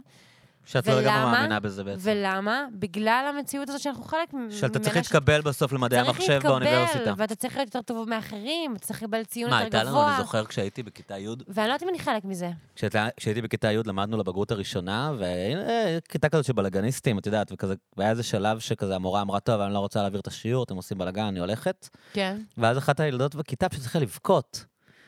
ואז, אה, ואז, כאילו, ואז קצת, ילדים כזה, בהלם, למה את בוכה? ואז היא אמרה, כי אני רוצה כשאני אהיה גדולה להיות עורכת דין מצליחה, ועכשיו בגללכם אני אכשל בבגרות בלשון, ואז משם אני כבר, כל החיים שלי יידרדרו ויהרסו, ואני לא אצליח להגשים את החלום שלי. ואני כזה, אוקיי, כאילו מה? אז זה קיצוני. כאילו, כן, לא, ברור שהיא לא הייתה אני לגמרי גם יציבה, אוהבת, ברגעים כאלה כן. אני מספרת לתלמידים שלי, מהמם. שאני לא עשיתי חמש יחידות פיזיקה, אבל עשיתי תואר בפיזיקה. עכשיו, אני, אני לא אומר זה כדי, כדי להגיד להם, אוקיי, תעזבו הכל ולכו תהיו היפים כן, ותזרקו זין על בית ספר. כן. אני אומרת את זה בקטע של, אוקיי, לא הכל גורלי, והחיים לא, לא ייפלו ויקומו אם עכשיו תיכשלו או לא תיכשלו במבחן במתמטיקה. ו- וגם כי זו המציאות. אתה יודע, בסיפור האישי שלי, לא עשיתי בגרות בפיזיקה, עשיתי עשר יחידות במוזיקה. לא, לא יודעת, לא הייתי בפיזיקה. בתיכון, גיליתי שאני אוהבת פיזיקה אחר כך. וזה לא מנע ממני כן, אבל ללמוד א- פיזיקה ולהיות מורה לפיזיקה, אז אני אוהבת לספר להם בקטע של, אוקיי, שנייה תירגעו, כי, כי כל מבחן בפיזיקה, יש את השניים, שלושה ילדים בכיתה שבוכים והם בהיסטריה. אני לא מוכן, בנים יש לי אבל, לא? בלקאוט. בנים, בנות, כולם. כן, אוקיי. הם בהיסטריה. כי מבחינתם, אם לא הולך להם במבחן אחד בפיזיקה, בכיתה ז' או ח', הם כישלון, הם כישלון מול ההורים שלהם, הם כישלון מולי. ואז כל מה שאני צריכה לעשות, זה להגיד להם, ממי, לך לשטוף פנים, תחזור, הכל בסדר. ואני אומרת להם, כאילו, באוזניים שלהם, לא מול כל הכיתה, אתה יודע שאני אוהב אותך גם גם אם תקבל אפס? אתה יודע את זה? ואז אתה תמיד מסתכל עליי, אבל? מדהים, כן, אבל התחרות זה שם... מלא בסתירות. אבל התחרות, אפרופו, ד- דיברנו כאילו על, על הרחבת תחום המאבק, התחרות שלהם היא לא, היא לא מסתכמת בציונים במבחן בפיזיקה. כלומר, הם מתחרים על לייקים, מתחרים על כמה עוקבים יש לך באינסטגרם, אני קצת מתחיל לראות למי את זה יש נגד חברה זכיינית ולמי שלי. לא. כן, אבל זה תמיד היה, נכון? כלומר, זה לא משהו חדש, זה... זה הכל תמיד היה. לא, אבל נגיד כאילו, הלח... ה- הלחץ הזה של האינסטגרם, של אין לי הרבה עוקבים, אה, אין, אני לא מקבל הרבה נכון, לייקים אבל לפוסט. זה ביטוי למשהו שתמיד היה קיים. כן. התחושות תמיד היו קיימות, והמעטפת הכ- הכל, משתנה. הכל זה דברים שקשורים לטבע האנושי. אני רק מדבר על איך, ה, נגיד, הטכנולוגיה, או, mm-hmm. או המציאות הכלכלית שאנחנו נמצאים בה, כאילו מעצימים את זה. זאת אומרת, את יודעת, הרבה מדברים על אה, כל מיני התאבדויות כאלה של ילדים ש... שהיה להם bullying. בטח הילדים כבר בפייסבוק, בטיקטוק, לא יודע מה כן, יש היום. למרות שאני חושבת שההתאבדויות כן. האלה זה מקרים מאוד מאוד מאוד כן, נדירים. כן, זה לא הדוגמה. של אנשים אובדניים מלכתחילה. נכון, נכון. תמיד ילדים התאבדו. גם בבית ספר שלי ילדים התאבדו, זה לא איזה משהו שכאילו. אני לא יודעת אם מישהו התאבד בגלל כן. הפייסבוק. יכול להיות לא. שהפייסבוק היה זרז. אבל אני לא... קשה לי להאמין. לא, אני מדבר נגיד על, על, על. התחרות שיש ביניהם, על, על עוקבים באינסטגרם, ועל על צפיות בסטוריז, ועל reaction, זה כאילו, זה גם מוסיף איזשהו לחץ ש... זה בטוח מוסיף. זה מוסיף לסטרס, זה מוסיף ל- לקושי בלהיות נער מתבגר או נערה מתבגרת, אבל... אבל בבסיס הדברים שתמיד היו שם. לא יודעת, אני חושבת על עצמי בכיתה ו', שלא היה אינסטגרם ולא היה פייסבוק, והיו הרבה, הר, הר, הרבה סיבות להיות בחרדה חברתית ובמצוקה. כאילו, אני זוכרת את עצמי בכיתה ו'. יש הרבה סיבות לחוש חוסר ביטחון עצמי, רגשות נחיתות, להרגיש אאוטסיידר. אתה יודע, כשמשחקים גמד ענק ו- ולא מזמינים אותך, Mm, אף אחד לא רוצה להיות הגמד שלך? ב- בלי שיש אינסטגרם. כן. לא יודעת, כאילו... זה, זה רגשות שתמיד קיים, קיימים, ואולי הם מקבלים ביטוי אחר. אני לא יודעת. ובחיים שלנו כמבוגרים? כאילו, לא יודע מה, כשאת מעלה פוסט ואין לו לייקים, אם זה קורה לך. מוחקת. מה? מוחקת? זה, זה קל, זה, זה הדברים שאתה יודע כמבוגר, אפשר לרמות. אפשר לרמות. אפשר לרמות. אני גם סיפרתי לך, לא מזמן, אני סיפרתי כן. לך שנסעתי לכלי ליומיים, כן. וגיליתי שאני לא מצליחה לא לעבוד, כי לקחתי את הטלפון. שזה גם חלק מהעניין. ההתמכרות הקושי הזאת? להתנתק, כן. הקושי להתנתק, אבל התמכרות למה זה?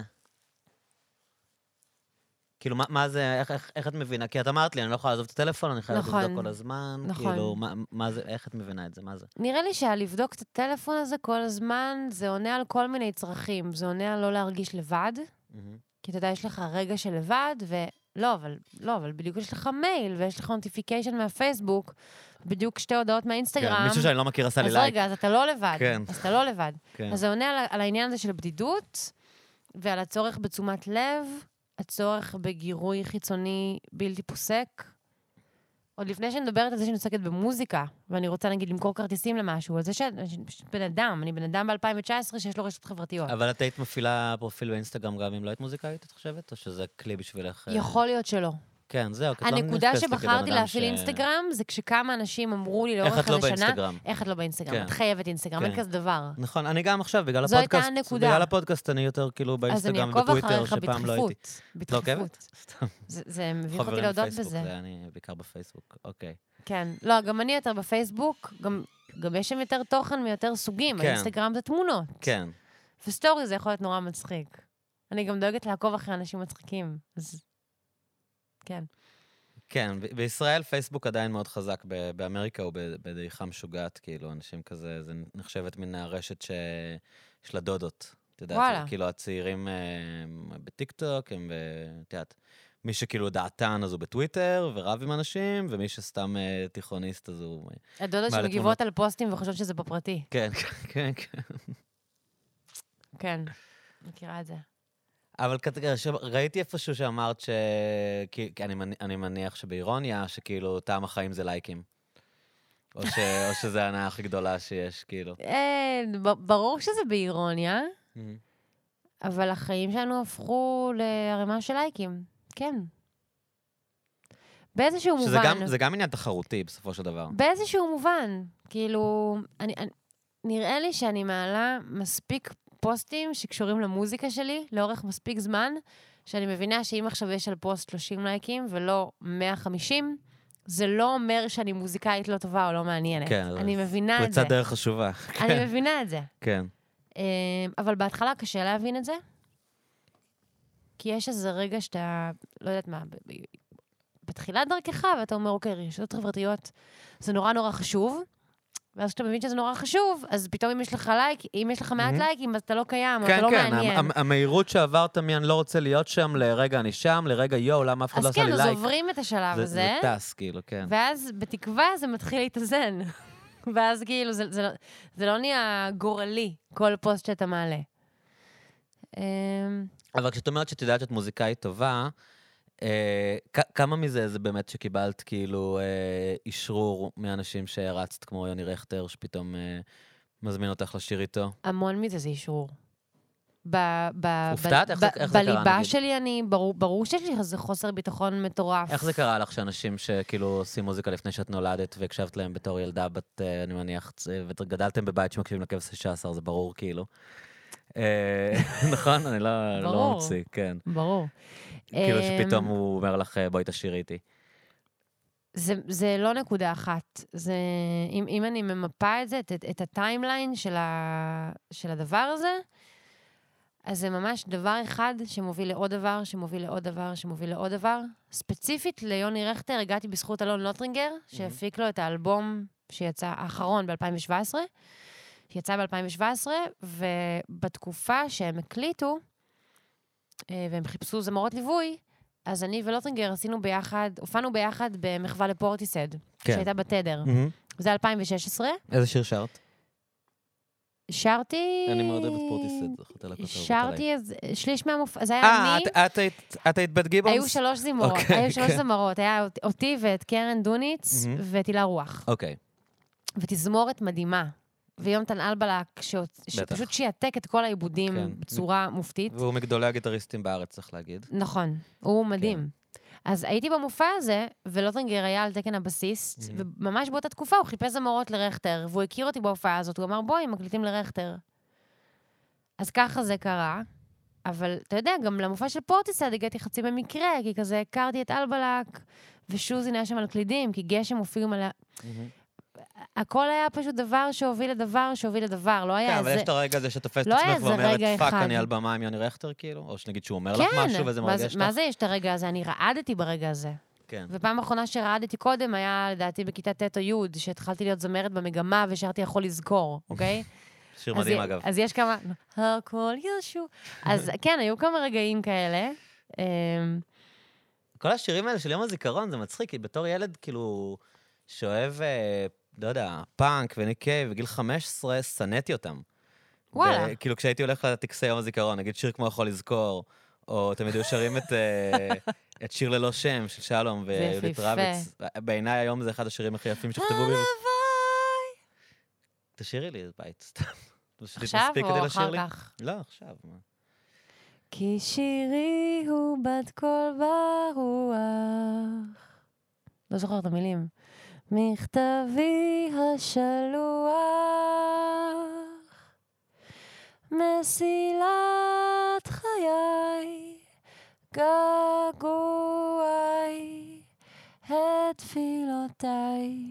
לא זוכר את המילים, אני כן, רוצה אבל לעשות זה רק פדיחות. הוכיח לי שזה כן שווה לשתות ג'ין טוניק בתוכניות, כי בעולם רגיל לא הייתי בחיים מבקש ממך לעשות את זה. ואולי לא הייתי מסכימה. בדיוק. גם אני לא, שתיתי איזה שניים. כל התוכניות שאני אומר, יואו, כמה שטויות דיברת, אז יש לזה גם אה, פן טוב. כששותים לא לא מרגישים שמדברים. שטויות. tell me about it. מה כן. יקרה כשנקשיב לזה? הופה. אה, כנראה שנחבב. אני יכול להגיד לך את החוויה, כאילו, יש פעם אחת שאתה מקשיב ואתה רוצה להתאבד, ואז אה, יש פעם שאתה מקשיב ואתה אומר, אה, דווקא חמוד, ואתה בעיקר מחכה לראות, כאילו, איך אנשים חווים את זה. אני הרגשתי בתוכנית האחרונה... מאזינים כן, חיצוניים. כן, אני הרגשתי בהקלטה האחרונה עם עמנואל, ש... עמנואל, סליחה, ש... שכאילו ממש כאילו דפקתי את זה לגמרי, ודיברתי שטויות, ונכנסתי לה בדברים, לא בקטע, את יודעת, של כאילו היא הייתה הכי מעניינת, אבל פשוט כי הייתי נורא נלהב ושתיתי מלא יין. כן. ועד. עכשיו, עד עכשיו לא קיבלתי איזה תגובה, כאילו, קשה מדי על העניין הזה, אבל היה לי מאוד קשה לשמוע את זה פעם ראשונה. בכלל, יש לי חבר טוב שלי, שגם היה כאן בפודקאסט, אייל רוב, אמר לי פעם שכל בן אדם, אם תצלם אותו שיכור, הוא למחרת יפסיק לשתות. כאילו, אם, אם תראה לו סרט שלו שתוי, והוא י- יהיה חייב להתעמת עם זה, הוא יפסיק... אה, וואו, אני קצת מרגישה לשתות. הפוך. כן?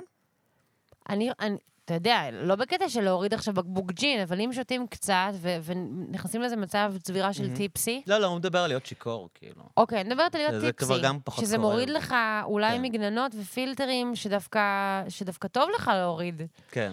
ואז, לא, ואז אתה לא נכנס למצב שאתה לא חינני, מהמם. אבל, אבל אתה יותר פתוח. כן, אבל הגבול כל כך דק, את מבינה? הגבול מאוד. הבעיה היא לא שהגבול דק. כן. הבעיה היא שכשאתה שותה, אתה לא מבין מתי אתה חוצה אותו. את מבינה? כאילו, אם אתה היית כל הזמן סאחי, היית יכול להבין מתי הגבול הזה קיים, אבל כשאתה בתוך העניין, אז אתה, אתה לא שם לב נכון. מתי חצית אותו. נכון. ואם בזמן הזה מקליטים פודקאסט שמתועד כן. לנצח, כן, אז זה, כן, זה עניין. כן. אני יכולה טוב, להבין. כן. אני יכולה להבין. אז, אז בתור uh, מעריצת uh, יוני רכטר וארץ ישראל היפה ומלח הארץ ומופעי אלתרמן וכאלה, כן. כאילו היום את, אה, התלמידים שלך אה, רואים את... אה, אה, איך קוראים להם? איב, טיילור ואיב? לא משנה, את אפילו טיילור לא יודעת מה זה- סוויפט? לא, הלוואי והם קוראים טיילור סוויפט. מה? לא, יש איב וטיילור, לא? את יודעת מה זה? shit, אני לא יודעת מה זה. כן, לא משנה, עזבי, אבל כאילו, יש מלא junk, כאילו, חדש, ואין להם, אני לא חושב שהם עדיין מקשיבים לכבש 16, רוב התלמידים שלך, כאילו, לא, לא שמעו את זה בתור ילדים, והדברים האלה הולכים תשמע, אני ונכחדים. מלמדת בצפון הישן, Mm, באזור של... זה אחד התיכוניסטים אה, האליטיסטיים בארץ, צריך יש שם לומר. אוכלוסייה... כן, כן, כן, אוקיי. יש שם חומר אנושי אוקיי, ברמה די אוקיי, גבוהה. כן. כן, אבל אבל, בלי... נשים רגע בצד, כאילו, את הדרך הכושלת שהובלתי לשאלה הזאת. אה, כאילו, זה קצת, זה קצת דבר נכחד, נכון? כאילו, אם פעם יוני רכטר היה דבר שכל המדינה רואה בסיבה למסיבה, והם שרים אה, אה, שיר נבואה קוסמי, או לא משנה, את יודעת, כל מיני שירים כאלה. נבואי קוסמי עליז. שיר נבואי קוסמי עליז, וכל המדינה כאילו מכירה את זה, אז כאילו זה, את יודעת, הדבר הזה הולך ונמוג, הוא כבר... הוא לא הוא הוא במיינסטרים. קצת, בג- הוא קצת, כן, לא רוצה להגיד בגטו, אבל הדבר הזה שפעם הוא היה המוזיקה הישראלית, כן. הוא לא, הוא לא אה, המוזיקה הישראלית כבר, כאילו. כן, אני גם, אני גם עושה ניסויים כאלה. אמנם זה, זה בתל אביב, בתל אביב, בצפון הישן, עם תלמידי מופת שיש להם פיזיקה חובה מכיתה ז', ואני עושה ניסויים כאלה, מה, לראות מה הם מכירים להם בכלל? מוזיקה. ולא יודעת, איזה יום השמעתי להם קינג קרימזון. אה, בכלל להבין איך הם השמעתי מגיבים להם לדבר את, כזה? את, ה, כאילו, את, ה- את המילים לרוחות שאני עושה עם עוזי, אבל I talk to the wind, המקורי. כן, בטח. ואני לא זוכרת מה, מה היו המספרים, אבל היו אנשים בכיתה שהכירו I talk to the wind. בגיל אה, הם יד- 12-13, כי אבא שלהם הכירו I את זה? talk to זה the כבר wind. סבא שלהם לפעמים. כי יש להם, יש להם כן. איזשהו חינוך מוזיקלי בבית. ואני אפילו זוכרת שהייתה ב, ב, באוקטובר, הייתה מחווה לקינג קרימזון. באוזנבר. גם נדב הולנדר, כן, העלה את זה כן, מוזיקלי, כן, ראיתי את זה באוזנבר. ביוטיוב לפני השיחה שלנו. וניגנתי שם קצת קלרינט. דני רובס התארח ושר נכון. את... אה, איזה שיר? זה היה ערב מהמם. אפיטף, כן. אפיטף נראה לי שאלון לוטינגר עשה. אוקיי. דני רובס עשה משהו אחר. ויוגי היה שם, ואלון עדר. שום אנשים, וסלעית להב על חליל. זה היה ערב יפהפה. כן. והיה גם דאבל, היו שתי אה, הופעות. זה אלבום באמת מושלם, אני לא להגיד. ופתאום שני ילדים בבית ספר רצים אליי כמה ימים קודם, שהם פעם למדו אצלי פיזיקה, כש... כשהייתי בשנה ראשונה ב- בבית ספר. ענת, ענת, ענת, ראינו אותך בפוסטר, אה, אנחנו חייבים להשיג כרטיסים, וזה טוב, ואת יכולה לסדר לנו, ואת חייבת להכניס אותנו. ו... אז סבבה, זה שני ילדים, כן. אבל באמת, אבל יש ילדים שמכירים את זה ואוהבים את זה. מלא ילדים אוהבים ביטלס. נגיד, אני מספר את זה לאבא נכון, שלי, הוא בהלם. ביטלס זה- כאילו, ש- שילדים של חברים שלי, כאילו, הם... יש לי חברים שהם כאילו מין פנקיסטים ששנאו את הביטלס, והם אומרים לי כזה, התחלתי לאהוב את הביטלס בגלל הילדים שלי. את יודעת, ש- שזה? משהו שכן, שכאילו הילדים שלי מתים על הביטלס, אחרי זה חבר שלי, שהוא כולו כזה פנקיסט קיצוני, אמר לי ש... שהילדה שלו אוהבת ביטלס, ו... ופתאום נפתח לו המוח לזה, אחרי שכל השנים הוא כאילו חשב שזה... על זה עוד לא ו- שמעתי. על זה עוד לא שמעתי. אז כן, יוני רכטר ו- ו- וקינג קרימזון, כל מיני מוזיקות שאנחנו אוהבים, אולי הם לא במיינסטרים, אבל, אבל זה קיים. ילדים ששומעים את זה היום, זה קיים. אולי לא במספרים גדולים. ויחד עם הדברים שכן במיינסטרים. תלוי מה. כן, אני מאוד אוהבת את קנדריק, למשל. כן. לא, אבל אני לא מדבר על זה, אני אה, מדבר על- יש- על המיינסטרים הישראלי, כאילו. אה, אמ, פחות. אני, אני מנסה להיזהר כן, במה שאני תגידי. אומרת. אל תגידי. אה, טוב, אז הג- הגיע הרגע, יש כאן אה, זוג על הבר, ונראה שאנחנו אה, נצטרך לסיים. אה, ענת, אריאל. אז קודם כל, אני צריך להגיד שזו אה, פעם ראשונה שנפגשנו בחיים. נכון מאוד. עד היום אה, הת- התכתבנו קצת בפייסבוק. ואת הקשבת קצת לפודקאסט, ואני אה, נכון. הסתכלתי על ה... על הקליפים שלך והקשבתי למוזיקה, אבל אה, מה- הייתה חוויה אה, ממש כיפית אה, לפגוש אותך ברי לייף. היה נורא כיף.